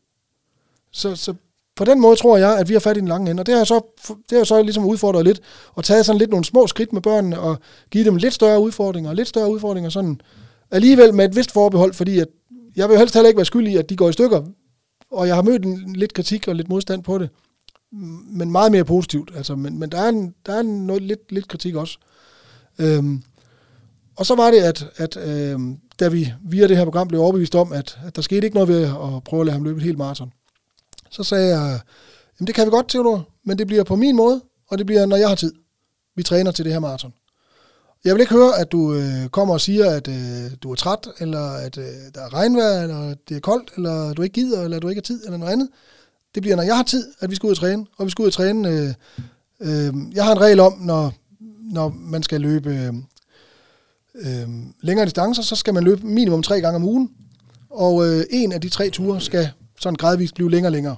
Det er sådan for at lave en meget simpel løbeplan. Og det sagde jeg til Theodor, og han kunne løbe 10 km på det tidspunkt, og gjorde det jævnligt. Så sagde jeg, at vi løber hver, altså en gang om ugen, øh, hvor turen bliver længere, og de andre ture, de, øh, der løber vi bare, hvad vi har lyst til. Og det bliver hele vinteren. Og hvis du gør det hele vinteren uden brok, så tager vi, øh, når det bliver sommer, så tager vi din øh, maraton, så får du lov. Hele vinteren gjorde han det. Jeg har ikke en eneste gang hørt ham pive, og vi tog altså ud, når der var snestorm, og vi tog derud øh, om aftenen, når der var mørkt med pandelamper på, og han var eller 10 år gammel, ikke også? Øh, jeg var simpelthen så imponeret over det der, altså, at, han, at han havde den disciplin til det, fordi jeg, det var ikke noget med, at jeg sagde, altså, sagde til ham, at altså, jeg havde ingen diskussioner med at få ham ud. Han var der bare med det samme, han stod klar, hver gang jeg var klar. Øhm, og da så endelig dagen kom, den her festdag, hvor han skulle løbe den der maraton, så var det jo bare en kæmpe fest for, for, for os alle sammen, og særligt for ham selvfølgelig, og, og da han kom ind over målstregen der, der, der kom jeg til at fælde en tårer for første gang i meget, meget lang tid, og, og blev sådan faktisk rigtig rørt af det, fordi det var et projekt, som, som, som var hans. Det var ikke noget, jeg havde, jeg havde puttet på ham, det var ikke noget, jeg ligesom havde fået ham til. Det var hans projekt. Jeg havde bare givet efter og, og hjulpet ham med at, at lykkes med hans eget projekt, og så, så var det lykkes. Tænk at, at, at gennemføre sådan et mål som 10-årig. Det er virkelig imponerende. Det, det, er jo, det er jo virkelig vildt. Altså. Du må da også være sindssygt stolt. Det er da også mega stolt. Ja. Helt vildt. Jeg kan nærmest ikke være inde i mig selv. Nej, det kan jeg godt forstå. Var, var det et officielt maraton så? Ja, det var. Og det, det, det må man gerne som... Øh... Jamen altså, der er lidt forskellige regler. Ja. Altså, man kan sige, til, til Københavns øh, maraton, der, der er der regler om, at man skal være 18. Øh, og 16 til halvmaraton. Men det bliver ikke håndhævet, så det kan man bare gøre. Øhm, så, øh, men der er nogle øh, lidt mindre løb, hvor man sådan har lidt nemmere ved at kontrollere det, fordi man, man kan se, hvem der er med, og man kender hinanden, og løb, løbsarrangørerne er der, så kan man jo ikke rigtig snyde med det på samme måde. Og der skal man finde nogle løb, hvor de, hvor de accepterer det. Og det her, det her løb, det var noget, der hedder Midi Marathon nede i Sorø, hvor, Øh, hvor jeg snakkede med ham, Michael, om det, som, som står for løbet, og han sagde egentlig, at han normalt havde sagt nej, han faktisk sagt nej til en del andre, øh, når de havde, havde haft, haft børn med til at løbe de der lange distancer, fordi at øh, han vidste ikke selv nok om det, og han turde ikke at tage ansvaret. Nej. Men lige præcis i vores tilfælde, fordi han vidste, at vi havde taget det så seriøst, og vi havde gjort det så ansvarligt, synes han, så, så ville han godt gå med til, at vi gjorde det. Men så, det så det var aftalt. Løb du med? Eller? Ja, jeg løb med hele vejen. Ja. Og den store søn på 20, der, han, han løb så også med hele vejen. Øhm, og så havde jeg en kammerat, der også løb med. Så vi var sikre på, at vi sådan havde mandsopdækket ham. Fordi det er hårdt psykisk. Jeg var ikke bange for hans krop, for jeg vidste, at han var, han var uh, klar til det. Vi har løbet træningsture på 32-33 kilometer. Hold da kæft, mand. Øh, så han var klar til at løbe maraton i hans krop. Altså, det var kun hovedet. Kan en 10-årig mentalt ja. blive ved, når det gør, begynder, for det gør jo ondt, første gang man løber maraton, det ved vi jo. Ja, for helvede. Jamen, jeg, skal lige, det, jeg er jo ikke så erfaren i løbeverdenen overhovedet, jeg ved ikke ret meget om det, men jeg skal lige forstå det. Så når man løber et maraton. Ja. Er, det, er, det, altså, er, det, er det målet at løbe, hvad er det, 42 km? Eller? Ja, 42,2. Ja. Ja. Er det målet at løbe det, uden at stoppe op og gå? Nej, ikke, ikke nødvendigvis. Nej. Men der er gerne en tidsgrænse, Okay. som man skal indenfor. Så det, er, når du har løbet et maraton, hvis du kan nå det inden for den tidsgrænse? Ja, og det er forskelligt fra løb til løb. Okay. Øhm, på et maraton, der er det tit sådan 5-6 timer, man har som grænse. 6 timer er meget normalt. Kan du huske, hvad han gjorde det på? Det gjorde han på... Nej. Nej, det kan jeg ikke. 5 fem timer... Lidt over 5 timer, tror jeg. Det er stærkt. Ja. Det er, altså, Men, men igen, det var ikke, det var ikke, det var ikke tiden. Mm. Det betyder ikke noget. Betyder ikke noget. Nej, nej, Nej, nej. jeg synes, han er sgu 10 da blæret, år, altså. mand. Altså, altså, jeg løb... Øh, altså, ja, det er næsten to år siden, jeg løb 42 for første gang. Og, øh, og der løb jeg jo også altså 5, 10, 15, 21, 30. Og så Mm. Tror jeg faktisk, jeg startede ud med at sige, okay, nu løber jeg 42. Og så kom jeg tilbage efter 21 og havde verdens undskyldninger, ikke? Og Ja. så gjorde jeg det så en gang med, altså jeg ved godt, øh, altså det er sgu ikke noget, man bare lige gør, altså når man ikke, øh, når man ikke har prøvet det før. Det er fuldstændig sindssygt, jo. Ja. Altså, men, øh, men det giver også mening for mig, altså, når du fortæller om det der forskning, og, altså, fordi det virker jo også for mig, nu har jeg løbet kontinuerligt i to år, agtigt, og, øh, og altså, det, det virker som noget af det mest naturlige i verden, at lige præcis løbe i et fornuftigt tempo, uden at, altså, jeg føler, at hvis jeg endelig prøver at løbe stærkt, og prøver at ligge og, og, og lave en, øh, en, en personlig bedst tid på 5 km ude i parken, så føler jeg, at jeg er altså, i skadesrisiko. Ja. Men øh, altså, når jeg var over at løbe øh, næsten 180 km nu i, øh, i weekenden i, øh, i langsomt tempo, altså, der, der føler jeg slet ikke, at jeg er udsat for at komme til skade. Nej. Har, har nogle af børnene haft nogle skader undervejs, siden I begyndte? Slet ikke, slet ikke. Vi, havde, vi lavede sådan, øh, det var med i programmet også, vi havde sådan en tur, hvor vi løb, fandt på at løbe hjemmefra, så helt op til Rørvig og hjem igen. Øh, 100 km Nå, som familie, ikke? Hvor vi bare startede, øh, og så skiftede vi til, så havde vi sådan en pind med løbeur på, og så skiftede vi til at holde pinden, og så løb man det, man kunne, og så skiftede til hele dagen igennem, sammen med tv-holdet, det var faktisk ret sjovt. Øhm, og øh, de to mellemste børn, der de løb så det sidste stykke i mørket med pandelamper på hjem, derind, og så kom vi i mål samlet alle sammen til sidst, det var, det var skideskægt. Øhm, og, øh, og der havde øh, Tobias, min store, der, han havde nogle problemer med, med, med sin, øh, sin fod på, på det løb der, ikke? og fortsatte så på det. Det fik vi også lidt kritik på, fordi at han havde ondt i foden, og jeg spurgte, om jeg skulle øh, tage hans tur for ham, og det ville han ikke have, for han havde sat sig et mål om, at han, han ville løbe så langt, og så, og så gjorde han det alligevel, og så endte det faktisk med, at så blev vi interviewet igen øh, nogle dage efter, og der gik han på krykker, fordi han havde ondt i sin, sin fod stadigvæk. Øhm, og, men igen, han opnåede det mål, han gerne ville, og så var det heller ikke værre. Altså, han havde ondt i en uges tid eller to, hvor, hvor han var lidt øm i foden, og så var det gået over igen. Altså, men han synes helt klart bagefter, at det har været det værd. Jeg skulle, jeg skulle lige til at sige det, fordi det, lige præcis det der, der genså jeg netop for, ja, det er ikke ret mange dage siden, Mm. jeg genså nogle af afsnittene. Og der mener jeg nemlig også, at han sagde, at det var det værd. Ja. Altså, det vil han ikke. øh. Men jeg vil også sige, at så kan der godt være, at der er nogen, der, der kritiserer det valg, han har taget, men nu har øh, både mig og Magnus spillet fodbold i rigtig mange år. Og vi har jo også under en fodboldkamp du ved, blevet taklet og fået virkelig ondt i anklen mm. og tænkt, okay, vi burde nok ikke spille videre, men alligevel spille videre, fordi det er jo fedt jo. Man vil gerne spille. Så kunne jeg også forestille mig, at det var sådan med løb jo, ikke? Jamen det er det da. Men, Altså, men der, er, man- der er sådan et tabu omkring det der børn og løb i Danmark. Øh, Og det er sådan, det virker næsten helt sygt nogle gange. Altså, men havde de fået en bold, så er der ingen, der siger noget til, at du, de stormer rundt. Altså nede i børnehaven, vi har skridttæller på de små øh, øh, nede i børnehaven der, og de går sådan mellem 15 og 20.000 skridt om dagen på en børnehavedag, ikke? Men skulle det være farligt at komme ud og løbe en tur? Altså, det kan jeg ikke forstå. De stormer jo rundt helt frivilligt, uden at blive bedt om det. Alligevel. Ja. Bare at det ikke bliver passet på tempo, og skal hele tiden komme først, og hele tiden vinde og alt det her, det, det vil jeg gerne lidt væk fra. Vi skal Men- bare have det sjovt. Men jeg tænker også det der med, du nævnte det selv lige før, med, med mentalt. Altså, de må også være mentalt stærke, dine børn. Så jo. Altså, Jamen, med hvordan er det de blevet det? Jamen, med, igennem løbet. Ja, altså, det- det, det, er det jo er ikke jo- kun deres kondi og alt det Nej, der. Det er jo meget mere, de får. Ja, fordi, og det var så også det andet, fordi øh, hende der, Bente Klarlund, var jeg lidt, lidt, lidt overrasket over, at mit kondital ikke var bedre, end det er. Jeg har et rigtig fint øh, kondital, men det er ikke sådan elitefint. Altså, det er sådan, jeg ligger rigtig fint op i den høje ende, uden at det er noget ekstremt. Og så siger hun, det kunne hun ikke forstå, når jeg nu løb så meget, som jeg gjorde. Fordi at jeg løber en time om dagen i gennemsnit, tror jeg, øh, året rundt. Ikke? Øhm, men det er fordi, jeg aldrig løber stærkt. Jeg laver ikke noget intervaltræning, jeg laver ikke noget, øh, jeg løber aldrig Altså pulsen, der der var helt nede på... omkring 130 cirka. Ja, Jeg kan føre helt almindelige lange samtaler, og jeg knæver som et vandfald, når jeg løber. og det gør Theodor også, vores knæk der. Det, det er sådan, så hans mor løber med, hun har øhm, musik i ørerne, fordi ellers kan hun ikke holde det ud.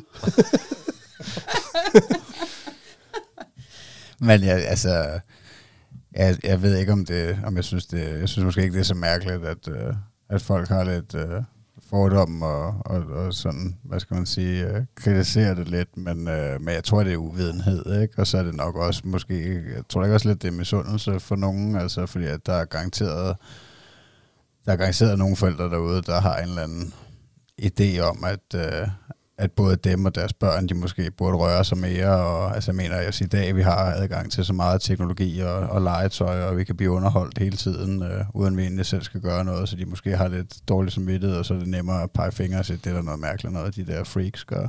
Jo, det tror jeg også. Og jeg tror også, hvis det, altså, vi har jo også tendens til, når der er noget, der, der falder uden for det, den måde, vi selv lever på, så, så ser vi lidt, lidt skævt til det. Mm. Det er sådan en generel ting, tror jeg. Så, men jeg, jeg vil også sige, at det helt generelt, så, så er det klart mest positiv øh, respons, vi har fået på de ting, vi har lavet. Vi har jo været interviewet en del gange, og både været i ugebladene og i, ja, så i fjernsynet nogle gange, og vi bliver altid, når vi er til nogle af de der lidt større løb, så bliver vi altid spottet. Fordi jeg har gerne en stor tvillingeløbevogn med, og så øh, en stor højtaler i også, hvor vi hører musik, og vi har det jo bare skideskæg, vi stormer rundt. Jeg er ham der, eller vi er den der skøre familie, der stormer rundt ned i Jyderup med, med musik og, og fest og ballade hele tiden. Men så, så deltager I også i det der klovneløb, eller hvad, der er Ja. i Jyderup. Ja, det er, det er jeg også med til at arrangere. Er du med til at arrangere det? Ja. Ja, okay. Og vi plejer at, at, at deltage i, i rigtig mange af de der forskellige, helst de der, sådan, hvor man samler ind til sklerose eller kræftens bekæmpelse eller nogle andre ting. Vi har haft, øh, nu har der været corona, der har ødelagt meget af det, men, men før corona, der var vi med i, øh, i Stafet for Livet over i Kalundborg. Det har vi været to gange. Og der har vi simpelthen lavet vores eget hold. Det er jo sådan et koncept, hvor man øh, på et hold holder en stafet i gang til, øh, ligesom for at støtte øh, øh, mennesker, som har haft kræft eller har kræft eller er døde af kræft. Øhm, og så for ligesom at hylde dem og, og, og, og s- øhm, øh, ja, støtte alt det her, så, så, så går man rundt i et helt døgn med sådan en stafet som et hold. Og, og normalt så er der mange mennesker på sådan et hold som regel, men vi øh, fandt så på et koncept, hvor vi bare var os selv, hvor vi har taget en øh, kamplet med, og øh, alle vores børn, de har så blæ på dengang, det var helt små. Øh, det, der, vi kom bare derud alle sammen og var med hele døgnet, og så gik vi rundt med den der stafet hele dagen. Og ungerne bad selv om at blive vækket midt om natten, for at prøve at gå i en halv time om natten, for at være med til ligesom at bære den der stafet rundt. Og, sådan. og det har vi gjort meget ud af, og også når vi øh, deltager i et løb, hvor vi samler penge ind til noget, så, så fortæller vi børnene om det, og, og de føler ligesom, de er med til at, at gøre noget godt for nogle andre på en eller anden måde. Det, det synes jeg også, der kan noget. Ja, det er da også en fed måde at, at få dem med og inddraget i de her ting her. Ja. Til gengæld så er det meget, meget nemt, når der kommer nogen, der banker på og spørger med raslebøssen. Fordi så siger vi altid bare, nej, det, vi støtter på vores måde. Mm. Vi deltager i alle de her ting. Ikke? Så. Hvad, nu, øhm, nu, nu dine børn de løber så meget, er, er der så nogle af dem, der tænker sådan en eliteplan? Overhovedet ikke. Der er ikke Tvær- nogen af dem, der tænker, okay, jeg har en drøm om at komme på landsholdet i, hvad ved jeg, ultraløb, eller jeg ved ikke, Slet hvad ikke. man kan. Slet, slet, slet ikke. Mm. Overhovedet ikke. Det, det kan ikke være længere fra. Nå, okay. Og det er også en ting, der er lidt, lidt altså, der er lidt svært for folk egentlig at begribe, at man gider at løbe så meget, når ikke der er, det ligner ikke, at der er et mål med det. Vi skal ikke nogen steder hen, vi skal ikke nå noget, vi skal ikke vinde over nogen. Vi løber bare, fordi vi synes, det er fedt. Ikke, ikke andre grunde. Nej, altså det svarer til, at gik ud og spille fodbold en halv time sammen hver dag. Ja. Ja. Og, og, og jeg tror måske også, altså børn, de vil jo bare gerne have deres forældre. De vil bare gerne have en eller anden form for kvalitetstid med deres forældre. Og så kan man godt sige, kunne vi give dem bedre kvalitetstid? Det kunne vi nok godt. Altså hvis, hvis jeg gad at øh, ligge nede på gulvet og lege med Lego, eller tage ud og lege øh, krig og røversoldater ude i skoven, eller øh, være på legepladsen i to timer med min, mit barn, og lege på deres niveau og være sammen med dem, det var måske endnu bedre. Men sker det i virkeligheden? Det gør det måske ikke, fordi bedre menneske er jeg ikke. Hvad er alternativet så? De ser på en far, der sidder og glor ind i fjernsynet i en sofa, eller de kan vælge at tage med ud til det, som jeg gør. Og det er da trods alt bedre, end hvis det andet ikke sker i virkeligheden. Så, så nogle gange så kan 80% løsningen sådan set være den bedste, fordi den bliver gjort. Det er måske også meget det, vi... Øh, en af grunden til, at vi gør det. For så kommer vi måske ikke måske ikke lige så meget øh, på legepladsen, eller i sommerland, eller sådan nogle ting, så tager vi til løb i stedet for. Men når det er sagt, de der mennesker, der ikke kommer til løb, tror du, de kommer ret meget mere i sommerland og sådan nogle ting, end, end vi så gør? Det tror jeg faktisk ikke. Det er egentlig ikke det, jeg hører. Nej, nej, nej, det er jo... Altså, det, Det tror jeg faktisk ikke, at der er den store forskel på. jeg synes, det, er en- det, er det er en meget fed ting. Altså, jeg kunne da godt forestille mig, at dit, altså, dine børn tænker sådan lidt, åh, jeg og løbe med far, det er meget sejt. Altså, det sgu da meget cool. Eh, måske, når det kommer op i teenagealderen, så ved jeg ikke, om de synes, det er cool. Selvfølgelig, det, der kommer en helt anden, en helt anden fa- fase i deres liv der, men Ja, nu har vi lidt øh, vores øh, datter der på, på 14. Hun, øh, hun er, har, har nået den alder nu, hvor alt, hvad, hvad, alt, hvad vi gør, det, øh, der vil man gerne gøre noget andet. mm, Så hun, er ikke så meget til at løbe lige nu, og så videre, og så videre. Det er jo helt fint. Det skal hun jo bare lade være med. Så laver hun, nu kan hun godt lide at lave musik og sådan nogle ting. Så er det jo det, hun gør. Altså, det er jo... altså, der er aldrig noget must. Altså, hvis Nej. ikke dine børn vil med, når om fint, så løber far bare. Ja, ja. Og, og de mindste, der er det, har det så været det lidt, øh, fordi at det har jo også, mens de har været helt små, så har det jo også været lidt af nød, fordi at det har faktisk været en, en meget stor hjælp for mig i mit løb. Altså jeg har fået lov til at løbe meget mere, fordi vi havde små babyer, fordi de har været med i vognen, lige fra de blev født.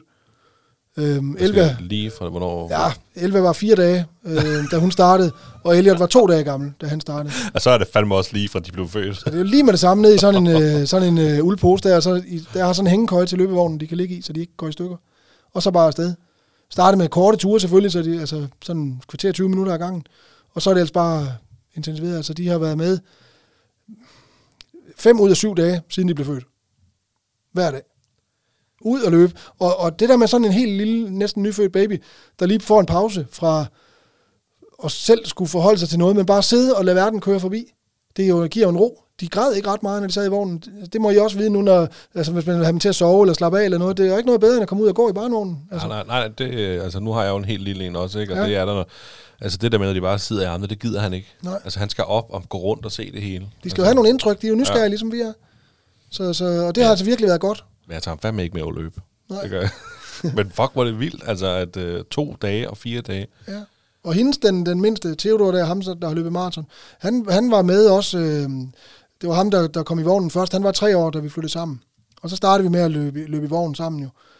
Øhm, og han er sådan lidt særlig sensitiv, sensitiv dreng, tror jeg. Han er ikke blevet udredt for noget, men han har nok nogle bogstaver i en eller anden retning, tror jeg. Øhm, han skal helst have faste rammer og rutiner og sådan, altså, jeg tror ikke, han har, han har ikke OCD, og han har ikke øh, HD eller noget, men han ligger nok sådan lige på kanten af det, man vil kalde normalspektre, vil jeg tro.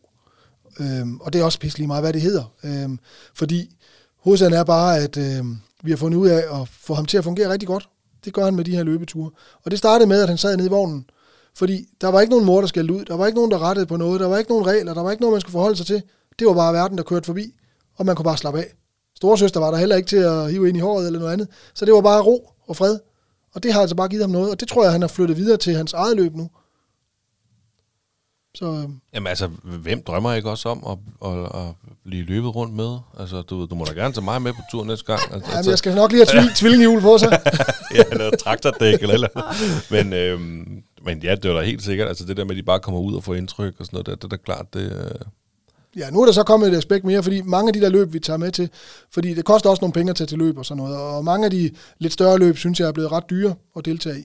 Så mange gange så deltager vi i sådan nogle små løb, der hedder cannonball-løb, hvor man øh, arrangerer et løb hjemme fra sin egen indkørsel, og så laver man, øh, det skal være officielt, og det skal være øh, på hjemmesider, der skal være øh, diplomer diplom og sådan noget bagefter, og medaljer og sådan noget ting, men, men der behøver ikke at være tidstagning, fordi alle folk har et moderne løbeur. Så, så bare der er mindst fem, der starter sammen, så, øh, og mindst tre af dem, der gennemfører, så bliver det godkendt som et rigtigt løb inden for klub 100 maraton og halvmaraton og sådan noget. Og dem deltager vi i rigtig mange af. Og det, det er jo sådan lidt en, en, en familie, eller det er sådan lidt et fællesskab. Mange kender hinanden, og, og efterhånden så har børnene fået deres egne bekendtskaber, som de også kender og glæder sig til at se igen og sådan nogle ting. Så det bliver sådan noget, det er slet ikke hver gang, de løber sammen med os længere. De løber tit bare sammen med nogle andre. Det, det er ret skægt. mm. Vi deltager også i øh, DGI, de har sådan en crossløbserie med sådan nogle vinterløb, de løber hele vinteren igennem. Hvor ungerne også kender nogen fra de andre løbeklubber og sådan noget, følges med, altså voksne. Som, det, det, det får de rigtig meget ud af. Men ja, nu, nu det har jeg slet ikke tænkt på faktisk overhovedet. Det der med det økonomiske spektre. Altså, fordi der er jo... Der er jo både løbesko og løbetøj, og hvis man løber meget, så bliver skoene jo hurtigt slidte, øh, og, og så, så koster det også penge at deltage i maraton åbenbart. Er, er der sådan noget, er der, har I sådan en løbekonto? Det er ikke noget, vi, det er ikke noget, vi sådan har målt op, men altså det, det, er, det bliver til nogle penge. Det Ja. gør det. Men altså, så har vi ikke nogen båd, eller altså, en stor Ah, nej, campingvogn jo- eller noget andet. Så jeg tror ikke, det er så meget dyrere end, end alle mulige andre ting. Ej, jeg tænker også, det må alligevel være i den billige ende, ikke? Altså, det må være altså, at sammenligne med at gå til fodbold eller håndbold, eller, Ja. eller nogle af de der ting. Men hvad, er, der, er der et plads til det egentlig, at uh, går ungerne også til andre fritidsaktiviteter, eller er det et løb, der er? Nej, altså nu, den mindste, han er åbenbart blevet helt vildt bit med fodbold. Ja. Øh, som den første i, jeg ved altså alle de generationer tilbage, jeg har hørt om i min familie, er der aldrig nogen, der har interesseret sig for fodbold. Han er bare bit af en gal fodboldspiller, det er helt vildt. Så han går selvfølgelig til, fod, til fodbold. Og, øhm, og hans storsøster Elva, hun går til gymnastik. Øh, og nu er han så også startet til gymnastik, så han går både til fodbold og gymnastik. Øhm, og øhm, den store dreng, Theodor, der, han, går så, han går så også til gymnastik. Og øhm, Alfa, hun har lidt imod alt, hvad der hedder bevægelse lige nu, fordi hun er 14, så, så hun går til musik. Ah, det er også fedt musik. Altså, det, Ja, det er det fedt. er jeg stor fan Hun har talent. Hun har Ja, talent for det. Hun er rigtig dygtig. Sådan med instrumentmæssigt, eller er det noget DJ? Mest- mest eller, med sangstemmen. Med sang, okay, Ja. ja. fedt. Øver sig lidt i at spille en lille smule keyboard og en lille smule guitar, men, og trommer egentlig også. Men, men det, er, det er sangstemmen, hun har. Hun har sådan en dybde, som, som jeg kan se, de andre piger på hendes alder, de, de ikke har. Så øh, vi var lige inde her faktisk i lørdags, inde i Tivoli og spille, hvor øh, de var inde sammen med, med den musikskole, hun går på, og fik lov til at spille på sådan en lille scene derinde. Så Nej, det var ret fedt. Men er det sådan, så vi ser hende i X-Factor lige pludselig, eller hvad er det? Har hun sådan en lille drøm om, øh, om sådan noget? Det tror jeg, hun har. Ja. Det tror jeg. De har et lille band, og sådan, altså, de har det super sjovt. Så det, det er fint. At det ikke helt bare går op i løb, altså. Det, Ja. Jamen, det er jo... Det synes jeg også er fedt, at, at, det, at de kan finde på noget, som, som ikke lige kommer fra os, og som ikke lige er vores projekt. Det kan jeg godt lide. men er, det noget, der interesserer dig lidt? Sådan personligt musik, og nu ser du selv fodbold, det er jo ikke dig, men... Ikke, så, altså, det er ikke noget, jeg i hvert fald får prioriteret på nogen måde. Jeg har ikke noget talent, men jeg har spillet lidt guitar tidligere, fordi jeg var med i et band, hvor der var brug for en, der spillede guitar, så følte jeg mig lidt tvunget til at få lært det, og så fik jeg lært at spille sådan lidt til husbehov, rytmegitar, guitar, og fik lært at putte ledninger ind i forstærker og lege lidt med lyd og sådan noget, men på sådan helt, helt nede på nybegynderniveau. Og det har jeg jo glæde af stadigvæk. Jeg kan spille godnat-sange for ungerne og Ja, sådan på, på det niveau der, ikke? Men nu er min store dreng på 20 der, han har faktisk taget gitaren frem nu og er på en eller anden måde bare øvet sig, så fingrene nærmest er blødt i to år nu. Og jeg opdagede lige pludselig, at han var bare blevet mega god til at spille guitar. Altså sådan helt, helt overdrevet god til det. Det var Jamen, det- godt nok en stor overraskelse. Det, det var helt vildt. altså, så var du også lidt stolt der, eller? Ja, det må man sige. Men det er var jo også det, der er så fedt nu, ikke? Altså, for nu har man YouTube. Ja, Altså, du kan jo bare... Altså, da jeg var barn, jeg har gået til lidt guitar, ikke? Det var over på skolen, mener jeg, så sådan skulle du de akkorder, ikke? Og så har jeg, den guitar bare været på loftet i mange år. Og så har jeg nemlig også hivet den ned. ja. Altså, jeg kan også kun spille guitar til husbehov, til husbehov men, men altså, jeg lærte det nærmest igen det hele på, på YouTube, jo. Det er Ja. pisse smart. Men, det, men du har heller ikke startet helt forfra, fordi at den smule akkorder, du har haft lært fra den gang, det kommer meget hurtigt tilbage. Jeg, jeg, jeg kunne i hvert fald huske både G og A og Ja. E-akkorden. Ja. Øh, og C-akkorden. Men, men, men så mere, og ud over det, du ved, så øhm, det, det lærte YouTube. Ja. Vi skulle jo læse de der tabs, øh, når man skulle lære, lære at spille sådan øh, lead, lead øh, guitarist. Mm, Læ- nå, ja. lead guitar, så skulle man sidde og lære de der tabs, der sidde og lære at læse dem hurtigt nok, til man kunne spille dem. Det var, det var ret svært. Jamen, jeg har også, jeg har også siddet med sådan en, øh, ingen engang hvad den hedder, guitar, altså sådan en app også, hvor du kan finde alle de der tabs for at spille et eller andet specielt nummer. Men Ja. lærer, man sidder bare og tapper det samme for at lære at spille Ja. Nothing Else Matters, eller Ja, et eller andet. Metallica, så er det også det eneste, du kan. Altså, Ja. det man rigtig burde gøre, det var at lære alle skalaerne og sådan noget, for Ja. at så kunne... Så kan du selv lege og lave dit eget, ikke? Lige præcis. Ja. Nå, det var meget sjovt.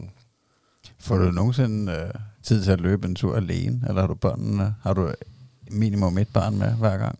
Nej, jeg har faktisk begyndt på noget nyt her, øh, fordi jeg skulle løbe Hammer Trail. Så, så, ja. så har jeg haft brug for at løbe lidt mere, end, jeg egentlig, end der egentlig passede ind i familien. Fordi jeg har sådan, altså de sidste 3-4 år har jeg nok løbet 5 km om dagen i gennemsnit, vil jeg tro, året rundt. Øhm, nogle gange lidt mere, nogle gange lidt mindre, men, men det passer meget godt. Og det er sådan den der halve time hver dag i gennemsnit. Det er det, der har passet til, til... Og der kan du igen se, en halv time hver dag, det er jo ikke, fordi det er super meget tid. Øhm, og, og så lige en sidespring igen, fordi så øhm, kan man sige, en af de ting, der gør, at det er smart med løb, det er også, det er på med skoene, og så er, du i gang. Det er ikke noget med, at du skal mødes med nogen, eller du skal køre et sted hen, eller du skal et eller andet. Fordi der går der jo halvanden time. Selvom du kun får en halv times motion, så har du brugt halvanden time. Næsten lige meget, hvad for en sport det er. Undtagen løb. Det tager en halv time at bruge en halv time. Og det er det. Ja. Øhm, men nu skal jeg tilbage igen. Nu røg jeg ud af den der tangent. Hvad var det, du spurgte om? Jeg spurgte bare, om, om du havde tid til at løbe alene. Ja, så har jeg så, fordi at jeg skulle løbe noget mere her øh, de sidste par måneder for at træne op til Hammer Trail, så har jeg fundet på, at det kunne være fedt at løbe om morgenen. Og jeg har altid hadet at løbe om morgenen. Og jeg har faktisk begyndt at elske det. Jeg troede aldrig, det ville ske. Hvor, hvorfor kan du godt lide det? Det er mig. Der er fred. Ja. Det er, det kan noget. Ja. Ja. Altså, Er du så står du også tidligere op, end du plejede? ja, så står jeg en halv time op før. Ja. Jeg står op, lige nu står jeg op kvart over fem. Ja. Så løber jeg min, og det er altid 5 km, fordi jeg har lavet min streak om til 5 km. Det gjorde jeg juleaften. Så, så det, har jeg, det har jeg så holdt indtil nu. Hvad skal, hvad skal det betyde? Det betyder, at nu skal du... løbe- Minimum er 5 km. Okay. Øhm, og det har jeg så gjort øh, siden, siden da, så nu har jeg lidt svært ved, der bliver lidt OCD i det, så nu har jeg lidt svært ved at slippe den igen.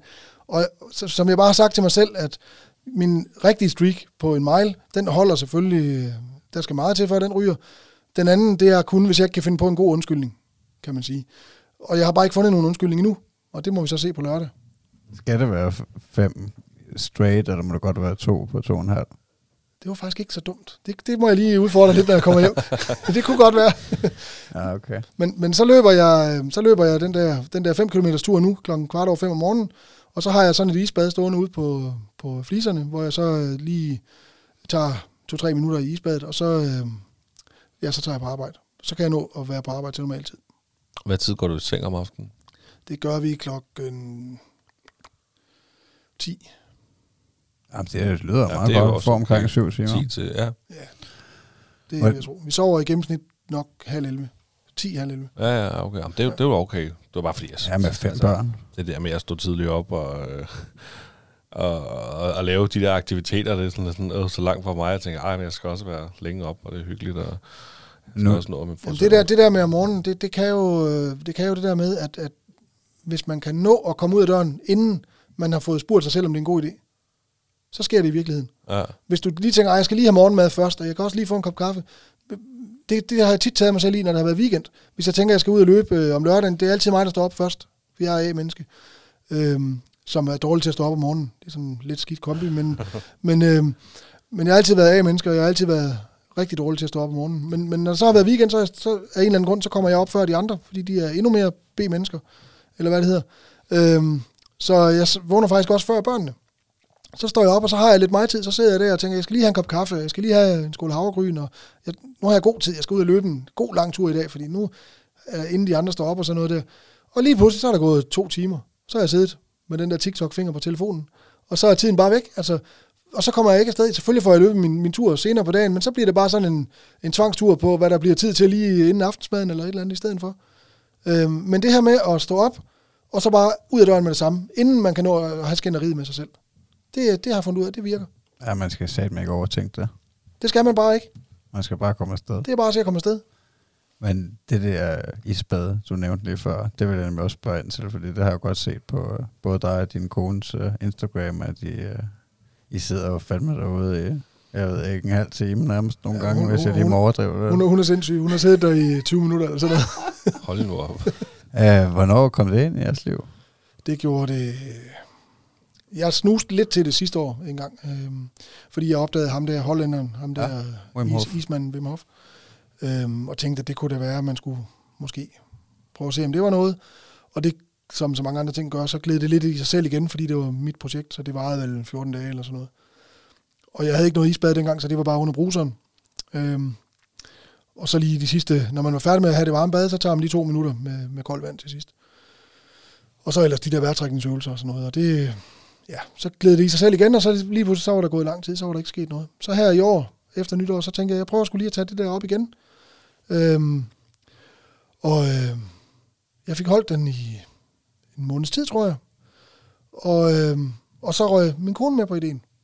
Og fordi hun røg med på ideen, så er det blevet til noget, der er fast nu. Fordi hun er meget bedre til at holde fast i, når først hun gør et eller andet.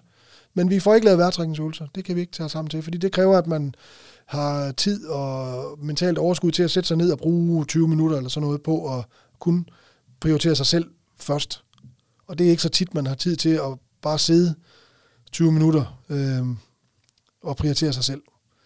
Men isbad, det kan jo klares på ja, et par minutter. Eller jeg sidder i gennemsnit 2-3 minutter hver morgen, og hun sidder omkring 5 minutter i gennemsnit. Så Bruger du det hver morgen? Ja. Er det den første ting, du gør om morgenen så? Nej, jeg tager ud og løber min tur. Okay. Så er jeg sådan dejlig varm i hele kroppen, fordi så er det faktisk, som om det er nemmere at komme ned i vandet, for det er jo rart at komme ned i noget koldt, når man sveder lidt. Ja, men så koldt. Hvor koldt er vandet? Mellem 1 og 3-4 grader. Hold da kæft, mand. Det, at det er total øh, respekt for det, altså, fordi jeg har også... Øh, jeg, har, jeg har kun snus til det. Altså, jeg har taget kolde bade i rigtig lang tid, i to år eller sådan noget. Fordi jeg startede faktisk med at prøve hans vejrtrækningsøvelse og blev rigtig bidt af det, og, så, øh, og det var via en kammerat, du ved, Mm. og så sagde min kammerat til mig, du skal, du skal prøve det kolde vand også, ikke? Og jeg sagde, ej, fuck mand, jeg, jeg kan dårligt nok gå i badet nede, gå i havvandet nede i Thailand, men altså, det, jeg, jeg, skal, jeg skal fandme ikke i noget, der er under 38 grader, altså, øh, men, øh, men så har jeg arbejdet mig derhen af, og, og også taget øh, relativt lange kolde bader, må jeg sige, det der, altså bare to minutter, det, det er rigtig lang tid for mig. Mm. Men øh, jeg har fandme respekt for det, altså, fordi jeg ved, det kan noget. Altså, det kan virkelig noget, øh, uden at helt nøjagtigt ved, hvad det er. Altså, han har, der er selvfølgelig alle mulige videnskabelige forklaringer og alt Ja. muligt på, hvad der sker med kroppen, men, øh, men den der følelse bagefter, og også når det sker, i, i og for sig, at man, altså, man kan jo ikke, øh, man kan jo ikke fokusere på ret meget andet, end at, øh, at overleve. Nej. Altså, øh, Jeg har også læst alt muligt, men altså, jeg, jeg er egentlig, og jeg røg også lidt ud af den tangent, du også har været ude af, og, og synes, at det sådan var den nærmest overfantastisk det hele, ikke? og det var helt utrolige ting, man kunne og sådan noget, og jeg er måske kommet lidt hen til et sted, hvor jeg, hvor jeg egentlig bare mærker, hvordan jeg synes, det føles, og jeg synes jo egentlig, jeg har det fedt bagefter, ja. og, og, og så behøver jeg egentlig ikke rigtig at vide så meget mere. Det er ikke nødvendigt. Nej. Hvad med, men børnene, gør de det også lidt? Theodor gør det. Ja. Øh, ikke hver dag, men han gør det i hvert fald på gang om ugen. Ja. Helt af egen fri vilje. Altså, hans rekord er, jeg tror, han har siddet 10 minutter. Ej, det er sindssygt, mand. Altså, jeg har, jeg har været i en isbal et, et, et par gange, ikke? og jeg har maks været et minut. Altså, det er jo... øh, Du kan løbe et døgn i træk. det er Du skal også godt sidde nede i bad i 10 minutter. Meget hellere løbe et døgn i træk. ja, men altså, jeg har virkelig respekt for det, men har I fået... Øh, har I fået noget kritik for det? Altså, der må der også være nogen, der tænker, hold kæft, mand, hvad er det, de gør ved deres børn og sætte noget iskoldt vand? Det har vi ikke hørt noget Nej, fra. okay. De små har faktisk også, de har pladet et stykke tid, og Ja. de er også villige til at sige, så gå, gå i. Ja. Ja, så var det måske heller ikke helt så spændende alligevel. Så det endte med, at jeg lige fik den dyppet ned i, og så op igen, det var det. Har det også sådan, det ser spændende ud. Jamen, så prøver jeg at mærke en gang. Ja, Ja. det er lidt koldt. Og nu spørger jeg dem tit, skal I ikke i bad? Nej. Okay. Nej, det er godt nok også respekt for, at I kan det der. Altså, er det sindssygt, hvis jeg kommer til bare at snitte den kolde bruse, mand. Jeg er ved at dø. Jeg synes altså også, det er koldt om, om sommeren at gå i, i, i, ud i, og bade i havet i Danmark. Ja. Altså, ja. det er koldt på en anden måde, det her. Det er jo fordi, det er så koldt, at det er jo ikke bare lidt koldt. Altså, det er jo en helt anden fornemmelse. Og der skal man bare sige til sig selv, at, at man skal bare gøre det. Ja, det skal nok gå. Fordi du dør ikke. Nå, nej. Og der sker faktisk et eller andet. Øh, først så går du i panik jo, når du lige går i. Øh, men det tager kun, i hvert fald når man har prøvet nogle gange, så tager det kun måske 15, 10-15 sekunder. Så er, det, så er det overstået. Så bliver det almindeligt ubehageligt. Og det er det måske et minuts tid, eller faktisk helt op til måske to minutter. Men på et tidspunkt, hvis du tvinger dig selv til at blive lidt længere, end du har gjort før, så glider du over i et eller andet, hvor det, og det lyder sindssygt, men det er ikke svært. Om du sidder 4 minutter eller 6 minutter, det er, ikke, øh, det er det samme. Det bliver ikke sværere. Så er det mere tiden, så bliver jeg utålmodig. Nu skal jeg snart Ja. i gang med nogle andre ting, fordi nu keder jeg mig lidt, eller sådan. Ja, ja, ja, det bliver også mærkeligt bare at sidde der. Men det og- går heller ikke og ondt mere. Det går ikke ondt mere, det går over. Det er rigtigt. Ja, det, og det er simpelthen fordi, at kroppen den bare sørger for at varme op, ikke? Ja. Det, det, ja, det er imponerende. Det, Og så går der jo lidt ego i det for nogen, og det har der også gjort lidt for os, når vi lige har prøvet, hvor lang tid man kunne og sådan noget. Men, men jeg tror ikke, der er nogen ekstra fordel ved at sidde i 10 minutter. Det tror jeg ikke. nej. Man skal bare derhen, hvor det ligesom det svære, der er det er gået over, så man har overvundet det. Så tror jeg egentlig, så har man opnået det, man skal. Det har jeg i hvert fald. Jeg synes, to-tre minutter, det er nok for mig. Så Ja. har det fint. Ja, det er gangster. Jeg har, sgu, jeg har respekt for jer. Det har jeg. Jeg ville ønske, at jeg selv øh, havde så meget hår på bollerne. Men, Men det jeg tror, ja, jeg tror også, grund til, at vi ikke rigtig har mødt så meget modstand på det, er nok også, at lige nu er det åbenbart meget moderne med det der. Ja. For, og, og, og det er jo fordi, der er nogen, tror jeg, der har snakket om, at det også skulle være noget muskelrestituerende i det. Jeg tror, det er det, der er rigtig mange, der bruger det til lige nu. Ja, det tror jeg, elitesport udøver. Ja, det er blevet en ting for cykelrytter og sådan noget på eliteplan. ja. Øhm, det er ikke derfor, vi gør det. Men, nej, men det, altså, det er på en eller anden måde blevet meget populært, fordi det er sådan noget, bare sådan noget som vinterbadning. Ja. Altså, det er jo eksploderet fuldstændig. Alle vinterbader bare. Mm. Altså, jeg tror, jeg er den eneste, der ikke vinterbader. Altså. Nej, men altså, det virker virkelig som om, øh, at det er noget, der bare er eksploderet her på det sidste. Ja. Det har vi også gjort i et par år. Så det er, vi har også snus lidt til det. Vi er, altså, vi er medlem af, af en vinterbadeklub, og, og har vinterbadet i. Der kom, lige inden corona fik vi meldt os ind, og så kom corona, og så har vi så øh, haft en pause med det, men så har vi startet op igen, så vi har badet hele vinteren også nede i Havnsø. Er det kun dig og fruen, eller også børnene? Og, også børnene. Alle Ja. børnene har prøvet Ja. det. Men de små har kun lige ned op. Ja, det Men altså, de to mellemste der, de har, de har været nede i sådan, altså i lige så lang tid som os andre, et minut tid eller to nede i vandet. Så respekt for det. Mm. Jeg kunne godt tænke mig sådan lige at bare stille dig nogle, øh, nogle, men jeg kunne godt tænke mig at vide sådan helt ud over alt det her løberi og sådan noget, ikke? Lidt tilbage til, hvad, mm, sådan bare, hvad er, det, hvad er det bedste ved at være far? oh, er det et svært spørgsmål? Der er mange gode ting. Det bedste ved at være far?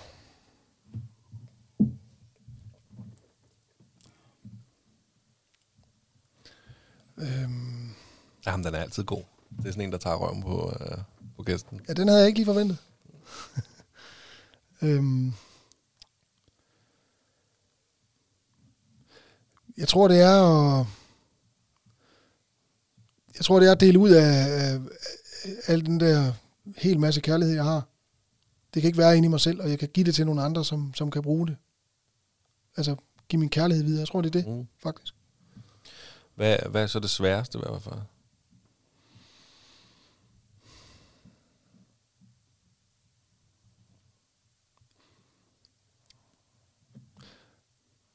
det lyder lidt mærkeligt, men når man ikke får lov til det. Altså, det har jeg jo prøvet på flere måder selvfølgelig, øh, men, men både fordi, at jeg i en lang periode ikke så mit barn, og det der med at vide, at jeg havde et barn, som jeg ikke måtte se, det var meget svært.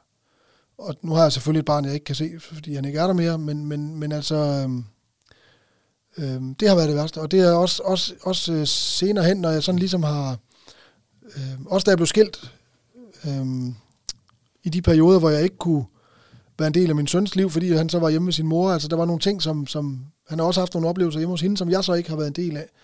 Det synes jeg er svært. Altså, det med at give det, til nogle, give det videre til nogle andre, det har jeg svært ved. Ja. Det, øh, Jamen, det giver, det giver, også, øh, det giver også mening. Kan det også være i den form af, når du siger teenage-datteren nu, at, øh, at hun øh, ikke øh, er med på noget af det, I vil, eller hvad man siger? Altså har man også svært ved at få lov til at være far der? Ja, det er svært at... Øh, det er svært at få hende til at give en tillid nok til, at man, at man kan... Fordi hun har det rigtig svært. Det er rigtig svært lige nu at være 14 år gammel og pige.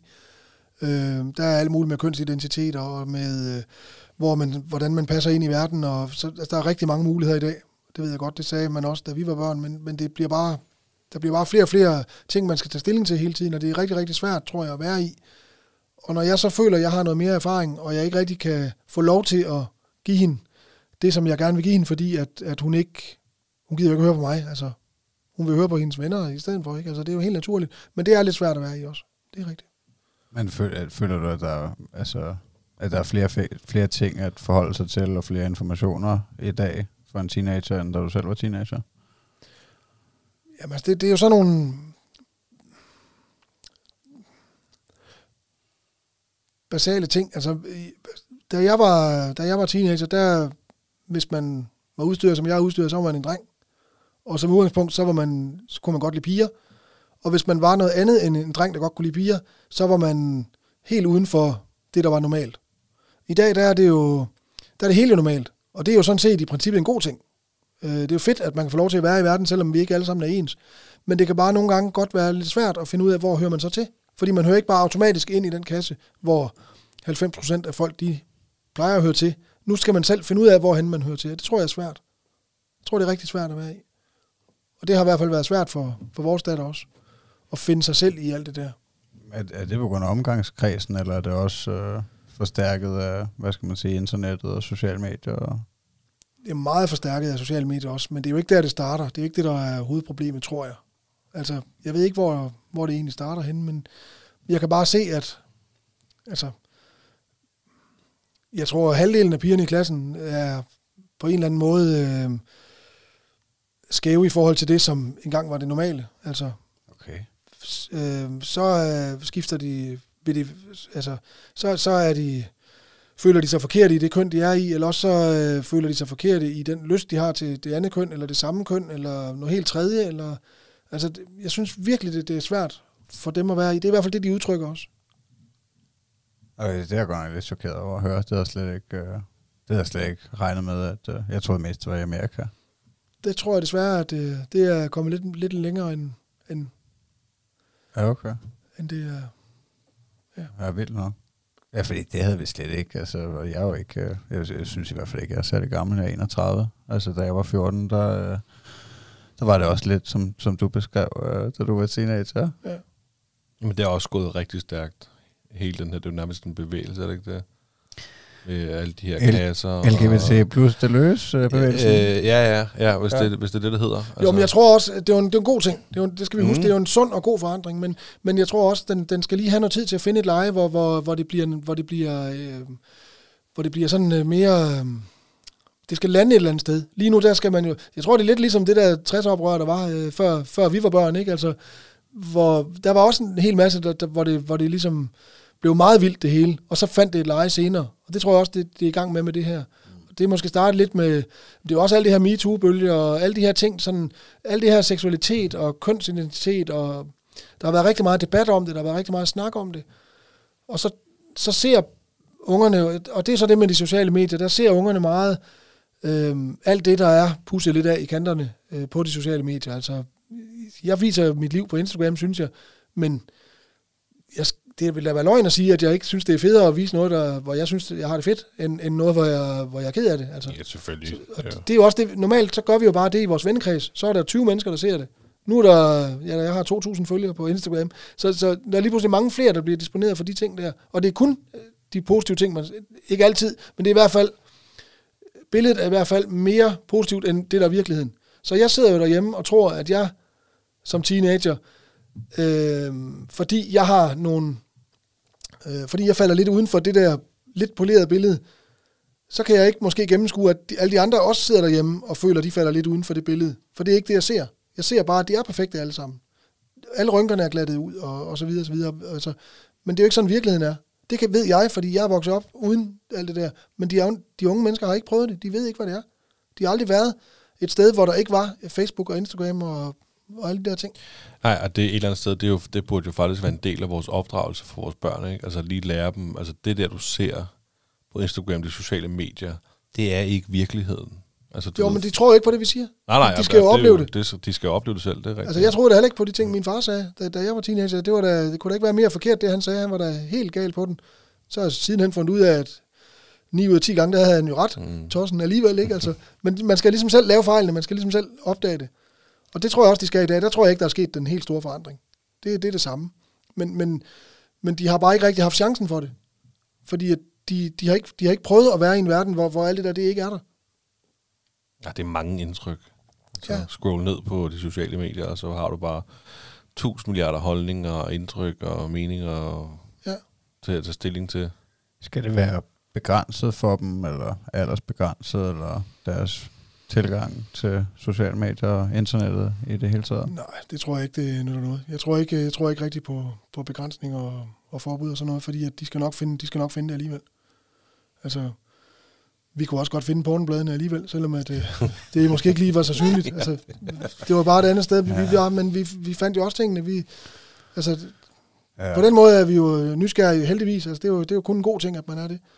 Jeg tror bare, vi skal på en eller anden måde klæde dem på til at kunne håndtere, fordi den der verden, den er kommet, og vi kan ikke, vi kan ikke, vi kan ikke stoppe toget. Det er der. Vi kan måske påvirke det lidt, og sådan nogle ting ved at stemme på de ting, vi stemmer på, og sådan noget, men altså, det der, du siger med USA, altså, det er vi også ved at blive til. Mm. Altså, vi kan jo se på USA, og så kan vi se, at det er den vej, det går. Og det vil det også blive for os. Altså. Og derfor burde vi måske som samfund blive lidt bedre til at, at måske kigge derover og så sige, det her det kommer lige om lidt, uanset om vi vil det eller ej. Skal vi ikke prøve at forberede os på det? Ja, vi bør nok hvert fald nødt til, at altså, jeg tror heller ikke på rigtig, rigtig på begrænsninger. Altså jo, måske et eller andet omfang. Altså jeg sætter jo, prøver at sætte begrænsninger for min dreng i form af, hvor meget skærmtid han skal have og det her, ikke? men han er jo så også kun 3,5 år. Altså, ja. øh, men, men jeg tænker også, at man kommer længere med at omfavne det og, og prøve at få det bedste ud af det og, og hvad skal man sige, tale om, om tingene. Ikke? Øh, Fordi det der med, at, øh, at tro, at det var bedre, da vi var børn, og det måske hellere burde være sådan, det kan vi nok lige så godt glemme. Det, Ja, det, altså, toget er jo kørt. Altså, vi kan jo ikke, vi kan jo ikke bare stå af. Nej. Men har alle ungerne deres egen smartphone? Og, Ja, og de små har iPads også, og vi er nøjagtigt lige så dårlige til det, øh, som alle andre digitale vuggestuer. Altså, det er det samme. Når vi kommer hjem fra arbejde og alt det her, der, og jamen, ungerne, de ved lige nøjagtigt, hvor iPads'en er. De kan selv tænde og hente dem, øh, de små der, ikke? Og de to store, de er fra, fra ind på værelserne. De to små sætter sig hen i sofaen med hver sin iPad, og så sidder de der, indtil vi skal aftensmad. Sådan er det, lige, lige for tiden. Ja. Men, men jeg er heller ikke så sikker på, at det er så dårligt, fordi det er så deres måde at koble lidt af på, hvor, hvor vi så måske, så rendte vi rundt og var lidt, un, lidt uden opsyn øh, med nabodrengen, øh, sådan lidt nede i skoven, hvor vi gik og legede lidt krig, eller slog nogle insekter ihjel, eller hvad vi nu fandt på at, at ting og sager.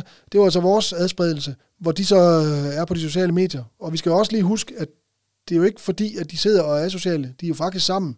Fordi de sidder jo så og spiller med hinanden og har nogle samtaler og gør nogle ting, som de ikke gør ude i skoven. Men det er jo ikke nødvendigvis mindre socialt, bare fordi det foregår digitalt. Der skal vi jo også prøve at følge lidt med. Vi er måske lidt for gammeldags nogle gange til at forstå det. Men det, det er du fuldstændig øh, ret i, det der med, at de er sammen. Ja, Så man er sammen på en helt anden måde, end, øh, end man, man var, da vi var børn. ja fordi computerspil, det var jo i bedste fald, så havde du en marker ved siden af dig, og så skulle man skifte til at holde joysticket. Men ellers så var du alene jo. Men jeg kan godt lide det der, du siger med, altså så sidder de derovre, og øh, når de kommer hjem fra børnehaven, altså det, det er også, øh, eller skole, eller SFO, mm. eller hvad det var. Øhm, min søn Eddie, han er tre år gammel, og det er, vi bruger det også, iPad'en, til ligesom, når han kommer hjem fra børnehaven, så kobler han af. Ja. Altså så får han, så får han den, du jamen du må godt tage iPad, sæt dig over i sofaen, så sidder han der. Og der kan han sidde et kvarter, en halv time. Han finder ligesom selv ud af, hvornår han faktisk ikke gider tage iPad mere, og, Ja. ja. så, øh, og så leger han med sit legetøj, eller finder på noget andet løb udenfor. Men det, det, vi bruger den også lige til at koble af. Altså, Ja. ja. efter en lang dag med indtryk i børnehaven og alt muligt fisk, så er det sgu fint nok lige at sidde. Jamen, han er da også, han er også fyldt op med indtryk, ligesom vi er, når Jamen, vi har været på arbejde. Ikke? Så, Og det synes vi fungerer. ja. For jeg gør det også, når jeg kommer hjem, så sidder jeg også nogle gange med min Facebook øh, i en halv time, bare sidder og bladrer på den, uden at blive klogere af det, men fordi at det er jo ikke så vigtigt, hvad, hvad dem, jeg har Facebook-venner med, de har fået til aftensmad, men det, alligevel så sidder man og bliver fanget af det der. Og det er der jo nogen, der har siddet og regnet på med nogle algoritmer med, hvad det er, vi skal præsenteres for, som vi synes er spændende. Og det samme gør det jo med, med ungerne. Altså, der er fuldstændig styr på, hvad der bliver vist på de der børns tablets, fordi det, det er der nogle algoritmer, der har regnet ud, hvad de... Og så sidder fingeren jo bare der og kører. Jamen, det er fuldstændig korrekt. Så, men jeg tror bare, det, altså, det man så kan gøre, det er, at man kan sørge for, at der er nogle tilbud til dem, som er noget andet også, så de ligesom selv kan vælge lidt og dem på til selv. Og, fordi vi har prøvet nogle gange at spørge børnene, hvad de egentlig savner nogle gange sådan i vores familie. Hvad kunne de godt tænke sig? Jamen, kan vi ikke spille familiespil? Kan vi ikke øh, spille krokket ud i haven? Altså, det er sådan noget, de faktisk, den slags familietid, de, de kan savne lidt nogle gange. Der røg den der. Ja, røg jeg jeg. lidt lys. Ja, men det... Jeg var glad for, at jeg ikke satte telefonen på den der. Jeg havde sat den til at starte med, ved at flytte den heldigvis. Nå, Øhm, jamen, den er også lappet lige så godt som, som fly, flyvinger. De, med, ja. Lidt med lidt kaffe til. Ja. Men altså, øhm, de efterspørger faktisk det der med at, at lave sådan helt almindeligt, bare sætte os ned og spille, øh, spille Ludo sammen. Det vil de gerne. Også selvom de har alle de der fede spil, de har. Sådan, de vil faktisk hellere, hvis de kunne vælge, så ville de hellere sidde og spille Ludo sammen med os. Jamen, det, det lyder jo også hyggeligt, sådan en familieaften. Det, er, Ja. ikke? det kan jo godt være en fredag aften eller lørdag, hvad ved jeg. Det kan selvfølgelig, man kan spille Ludo altid. Men det, det lyder bare hyggeligt, det der, hvis man lige tager sig tid til som familie at sætte sig ned og få spillet et eller andet spil. Altså, Du, det, kan, du kan også godt selv høre det, hvis man lige... Det sker jo ikke i virkeligheden. Nej, nej, men altså, nu, altså det er jo sådan noget, jeg godt kunne se frem til, fordi jeg, jeg sidder og prøver at spille vendespil med min søn, og, og Ja. spille nogle gamle, lidt gammeldags spil, han kan være med til, ikke? Men det, altså, jo, han ved godt vendespil, man kender ikke reglerne. Nej, nej. Altså, jeg sidder og prøver sådan, "Nå, nu er det min tur, nu skal jeg have lov til at vende. Nej, nu har du, du ved, så er det mig. Ikke? Så jeg, jeg glæder mig lidt til, at han bliver lidt ældre, og vi ligesom kan sætte os ned og få spillet noget Ludo, eller... Jamen, bare bliv ved med det vennespil der. Inden der er gået to år, så slår han dig. Jamen, det, er Det er helt sikkert, det kan jeg gør garantere dig for. nok. Jeg synes ikke, det er særlig sjovt at spille med ham nu, fordi han, det, bliver, det er aldrig min tur, og så er det ligesom prøve at tvinge mig selv til at tage en tur, og så bliver hans tur. Så, det er, så bliver ved med at vente, til du finder den samme brik. Altså. Det, det er ikke nemt. Nej. Nej, det er rigtigt. Men selvfølgelig, man kan også øh, altså spille spil nu. Jeg har selv spillet øh, noget Fortnite og, øh, og sådan noget. Øh, nogle af de der ting, FIFA har jeg spillet rigtig meget. Ikke? Altså, Mm. jeg glæder mig også til, til Eddie. Han får en størrelse, hvor han kan spille, og jeg kan spille med ham. Fordi det er jo netop også på iPads og Playstation og alt muligt. Ikke? Ja, Der kan man også som far gå ind og deltage. det kan man da. Men det handler jo også bare om altså, at, være, at være nærværende i det hele taget. Altså, det handler egentlig bare om at være nærværende. Det er jo bare det, det drejer sig om. Om det så er digitalt eller ej, det er jo egentlig ikke det der... Det er jo bare værktøjerne, der ændrer sig. Lige præcis. Og der vælger jeg jo for, for eksempel at, at, at løbe os som familie. Ikke? Ja. Og, og, det, og det er altså... Øhm, det er altså ikke... Behøver ikke at være en, en ego-sport at løbe. Man kan sagtens gøre det som, som at være noget, man, man er fælles om at få, få, få noget ud af sammen. Ja, det lyder i hvert fald ekstremt socialt, den ja. måde, I gør det på. Ja, det kan du også se på, på Facebook og sådan noget, eller på Instagram. Du kan jo se, at, at altså, ungerne, de, de, de, de, de er jo med i det. Det er jo ikke bare noget, de bliver tvunget til. Altså, Nej, nej. så Hvordan var det at, øh, at være med i det her tv-program øh, på TV2? Øh, var det angstprovokerende at, øh, at skulle hvad skal man sige, udstille sin familie, eller i hvert fald vise den frem på landsdækkende tv? nej, Nej, vi er, i er ikke så generet. nej, vi er en meget, øh, vi er en meget åben familie øh, på den måde, at, at vi er, som vi er. Vi går ikke så meget op i, sådan, hvad, hvad folk de, de mener. Og selvfølgelig gør vi det, men, men, men bare ikke på sådan en, en styrende måde. Altså, øh, vi, vi insisterer på at være, som, som vi har lyst til at være. Øh, og faktisk var det en af de ting, som de der tv... Vi fik jo et forhold til dem, det var mange timer. Det var over 100 timer, vi optog sammen. Det var rigtig længe. Igennem ja, næsten et år. Ja. For at lave de der programmer, og der blev klippet rigtig meget i det jo. Øhm, for de, de gik meget op i, at de gerne ville vise det rigtige billede. Øhm, og det ikke blev sådan noget bagefter, hvor vi så synes, at vi slet ikke kunne kende os selv. Det gik de rigtig meget op i. Så vi fik lov til at, at, at gøre meget ud af at få de ting frem, vi gerne ville vise. Øhm, vores mission var jo det der med at sige, at det behøver ikke at være så stramt det hele. Der behøver ikke være så mange regler.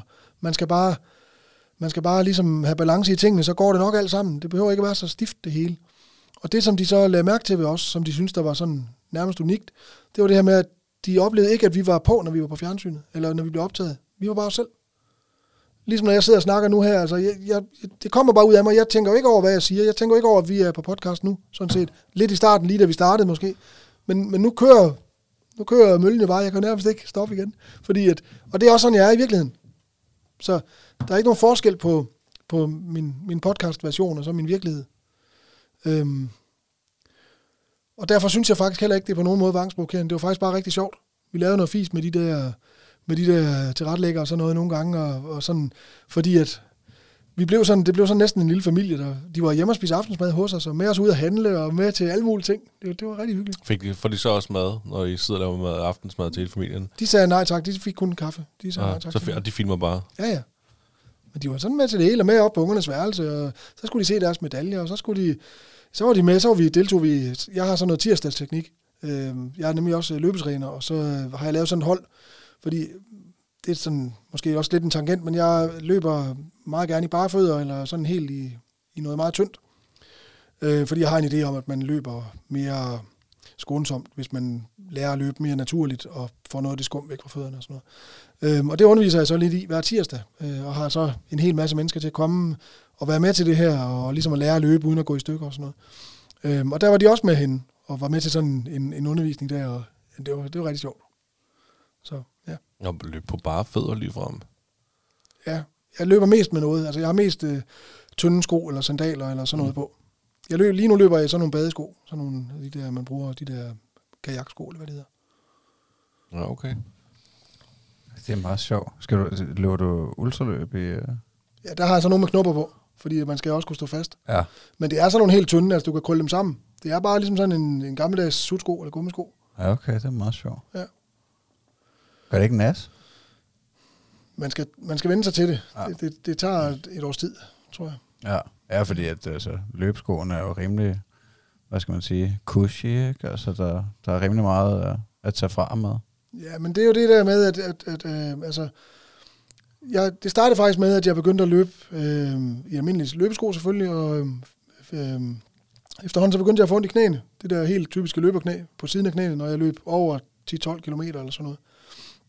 Og første gang jeg løb maraton, der øh, gik jeg stadig de sidste 12 km af det maraton der, fordi jeg havde så ondt i knæene, så jeg kunne ikke være nogen steder. Og jeg tænkte, det kan jo ikke passe. Jeg er almindelig, øh, forholdsvis ung og sund og rask, og har aldrig fejlet noget, og heller ikke overvægtig eller noget. Hvorfor skulle jeg ikke kunne løbe en tur, uden at det gør ondt i min knæ? Altså, det kan jo ikke passe. Jeg er jo ikke en gammel mand. Altså, der, jeg må gøre et eller andet forkert. Så i stedet for at, ligesom at bare gå ind og øhm, putte mere skum og støtte under mine sko, så tænker jeg, at jeg må kunne ændre på min, min måde at løbe på, sådan så jeg ikke går i stykker. Og så opdagede jeg så øhm, en, der hedder Posemand. Claus Rasmussen, som underviser i det her øh, med, med, med fladfodsløb, som man kalder det, hvor, hvor man ligesom lærer at, og, altså man kigger sådan set bare på børnene. Det er faktisk der, inspirationen kommer fra. Alle børn under fem år vil allerhelst gerne løbe bare til Hvis du prøver at give dem vinterstøvler på, så tager de dem af, fordi de vil gerne løbe strømpesokker ud på græsset. Altid. Det ved alle, der har børn.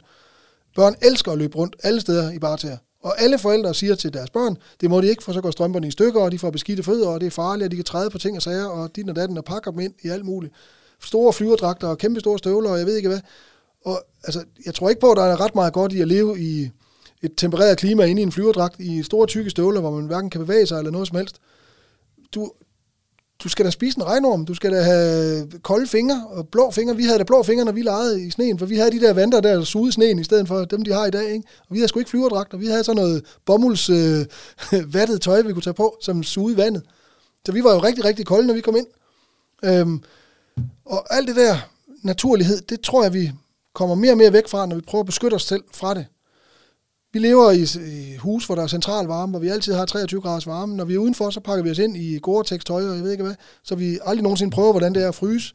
Vi prøver aldrig nogensinde, hvordan det er at have ondt i fødderne, fordi vi beskytter vores fødder med meget store tykke lag skum.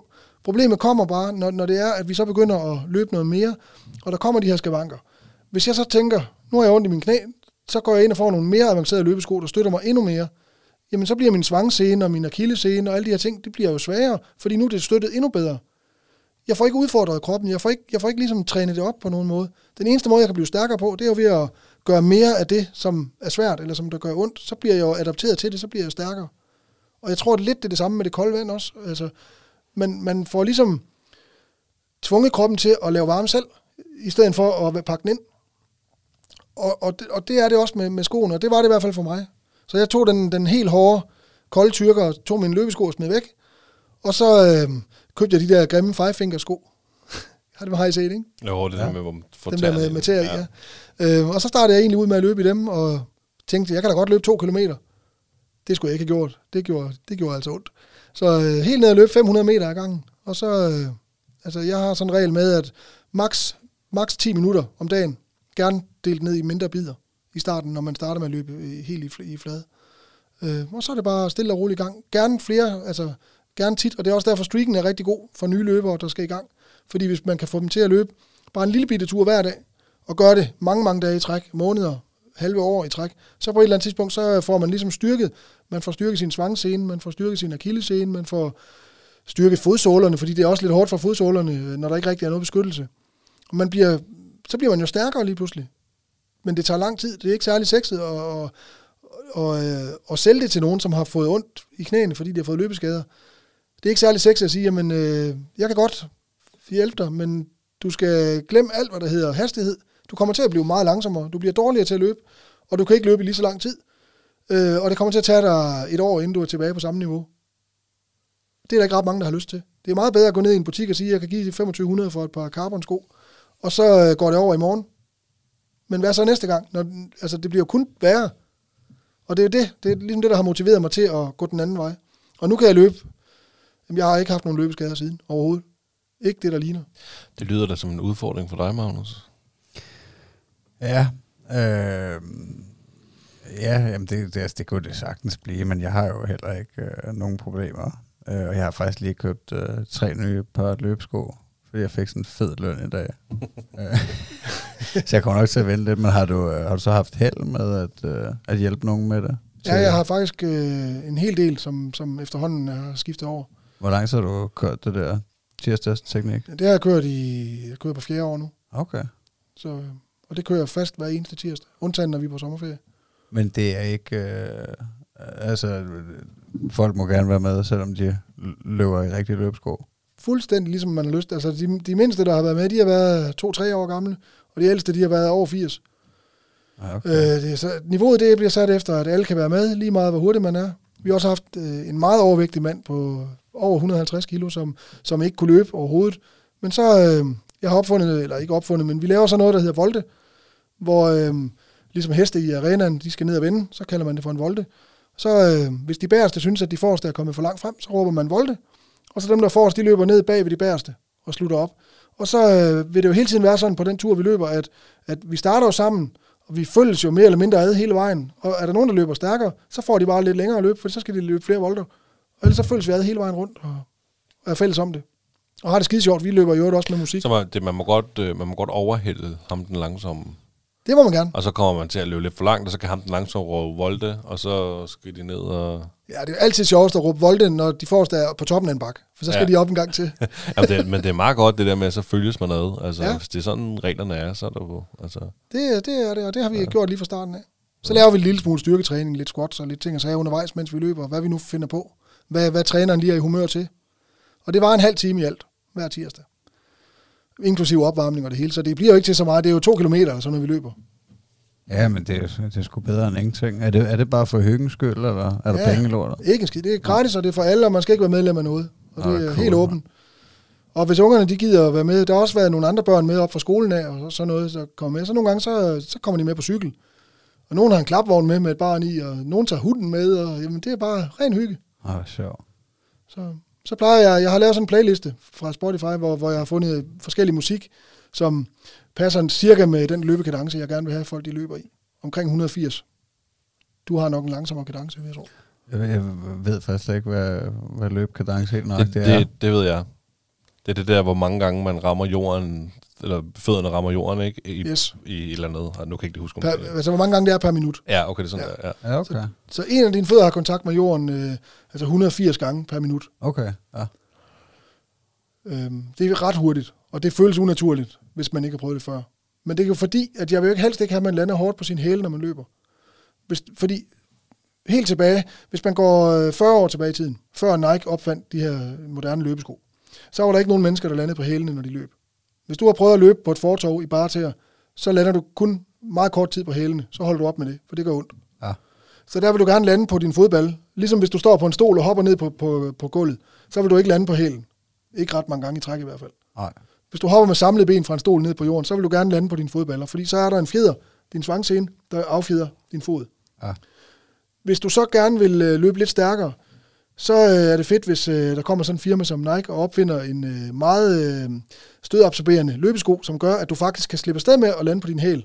Fordi så er der noget skum, der fjeder lidt, sådan så du får en lille smule stødabsorbering alligevel. Det virker fint, indtil at du så alligevel begynder at få ondt i din, øh, i din krop, fordi at enten skummet i skoen er slidt, eller at, øh, eller at, øh, øh, ja, at, at du øh, er blevet for svag i din svangscene til at holde din fod op i den stilling, den skal være i. Så går du ned og får nogle sko med en endnu større øh, skum i, og, og endnu større skum i, og til sidst så øh, løber du næsten på krykker.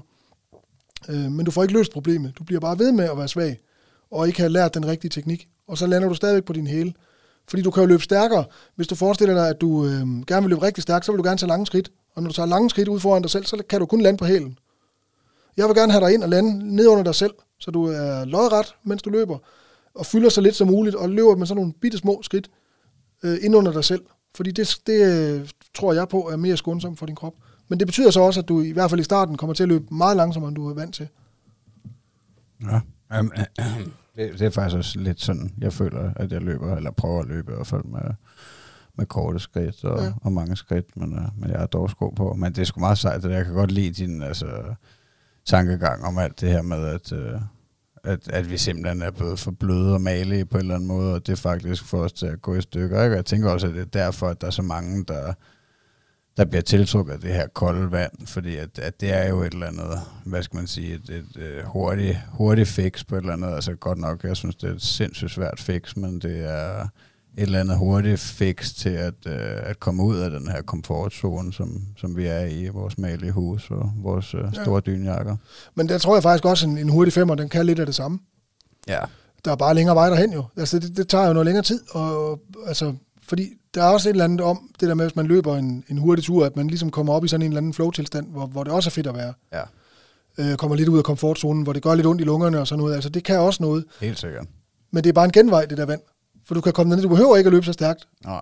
Du behøver ikke at udsætte dig selv for det, jeg kalder tortur. Altså, det det gør man så på en anden måde. Men du, det er fordi, du skal jo ud af den der komfortzone. Så længe du har det rart, så flytter du dig ikke jo. Nej. Jeg, øh, jeg tænker, vi er ved at være færdige. Ja, Ja. Vi har siddet og snakket i næsten to timer. Det er fandme pisse hyggeligt. Det har det virkelig. ja det har det. Øh, meget inspirerende og motiverende faktisk. Øhm, Ja, det synes jeg vil også ja. anbefale øh, jer, der lytter med, at øh, hvis I ikke har gjort det, så gå ind og se øh, min øh, sindssygt sunde familie. Hvad er det, sæson 3, I med i? men øhm, Eller, inden- eller møde op i Jyderup øh, når som helst øh, kl. 16.30 om tirsdagen til gratis tirsdagsteknik for alle. Det er man altid velkommen til. Det- Uanset om man er høj eller tyk eller tynd eller øh, gammel eller ung eller hvad man er. det kunne være, at vi skulle gøre det en dag, Magnus. Meget Ja, vel, det er- velkommen. Hvad var det om tirsdagen? Hver tirsdag fra Jyderup Hallen. Ja. Ja. Men inden vi slutter helt af, så har vi jo to spørgsmål tilbage. Hvis jeg tager det ene, så tager du det andet. Ja. Så øh, jeg spørger dig, hvad er du mest stolt af som far?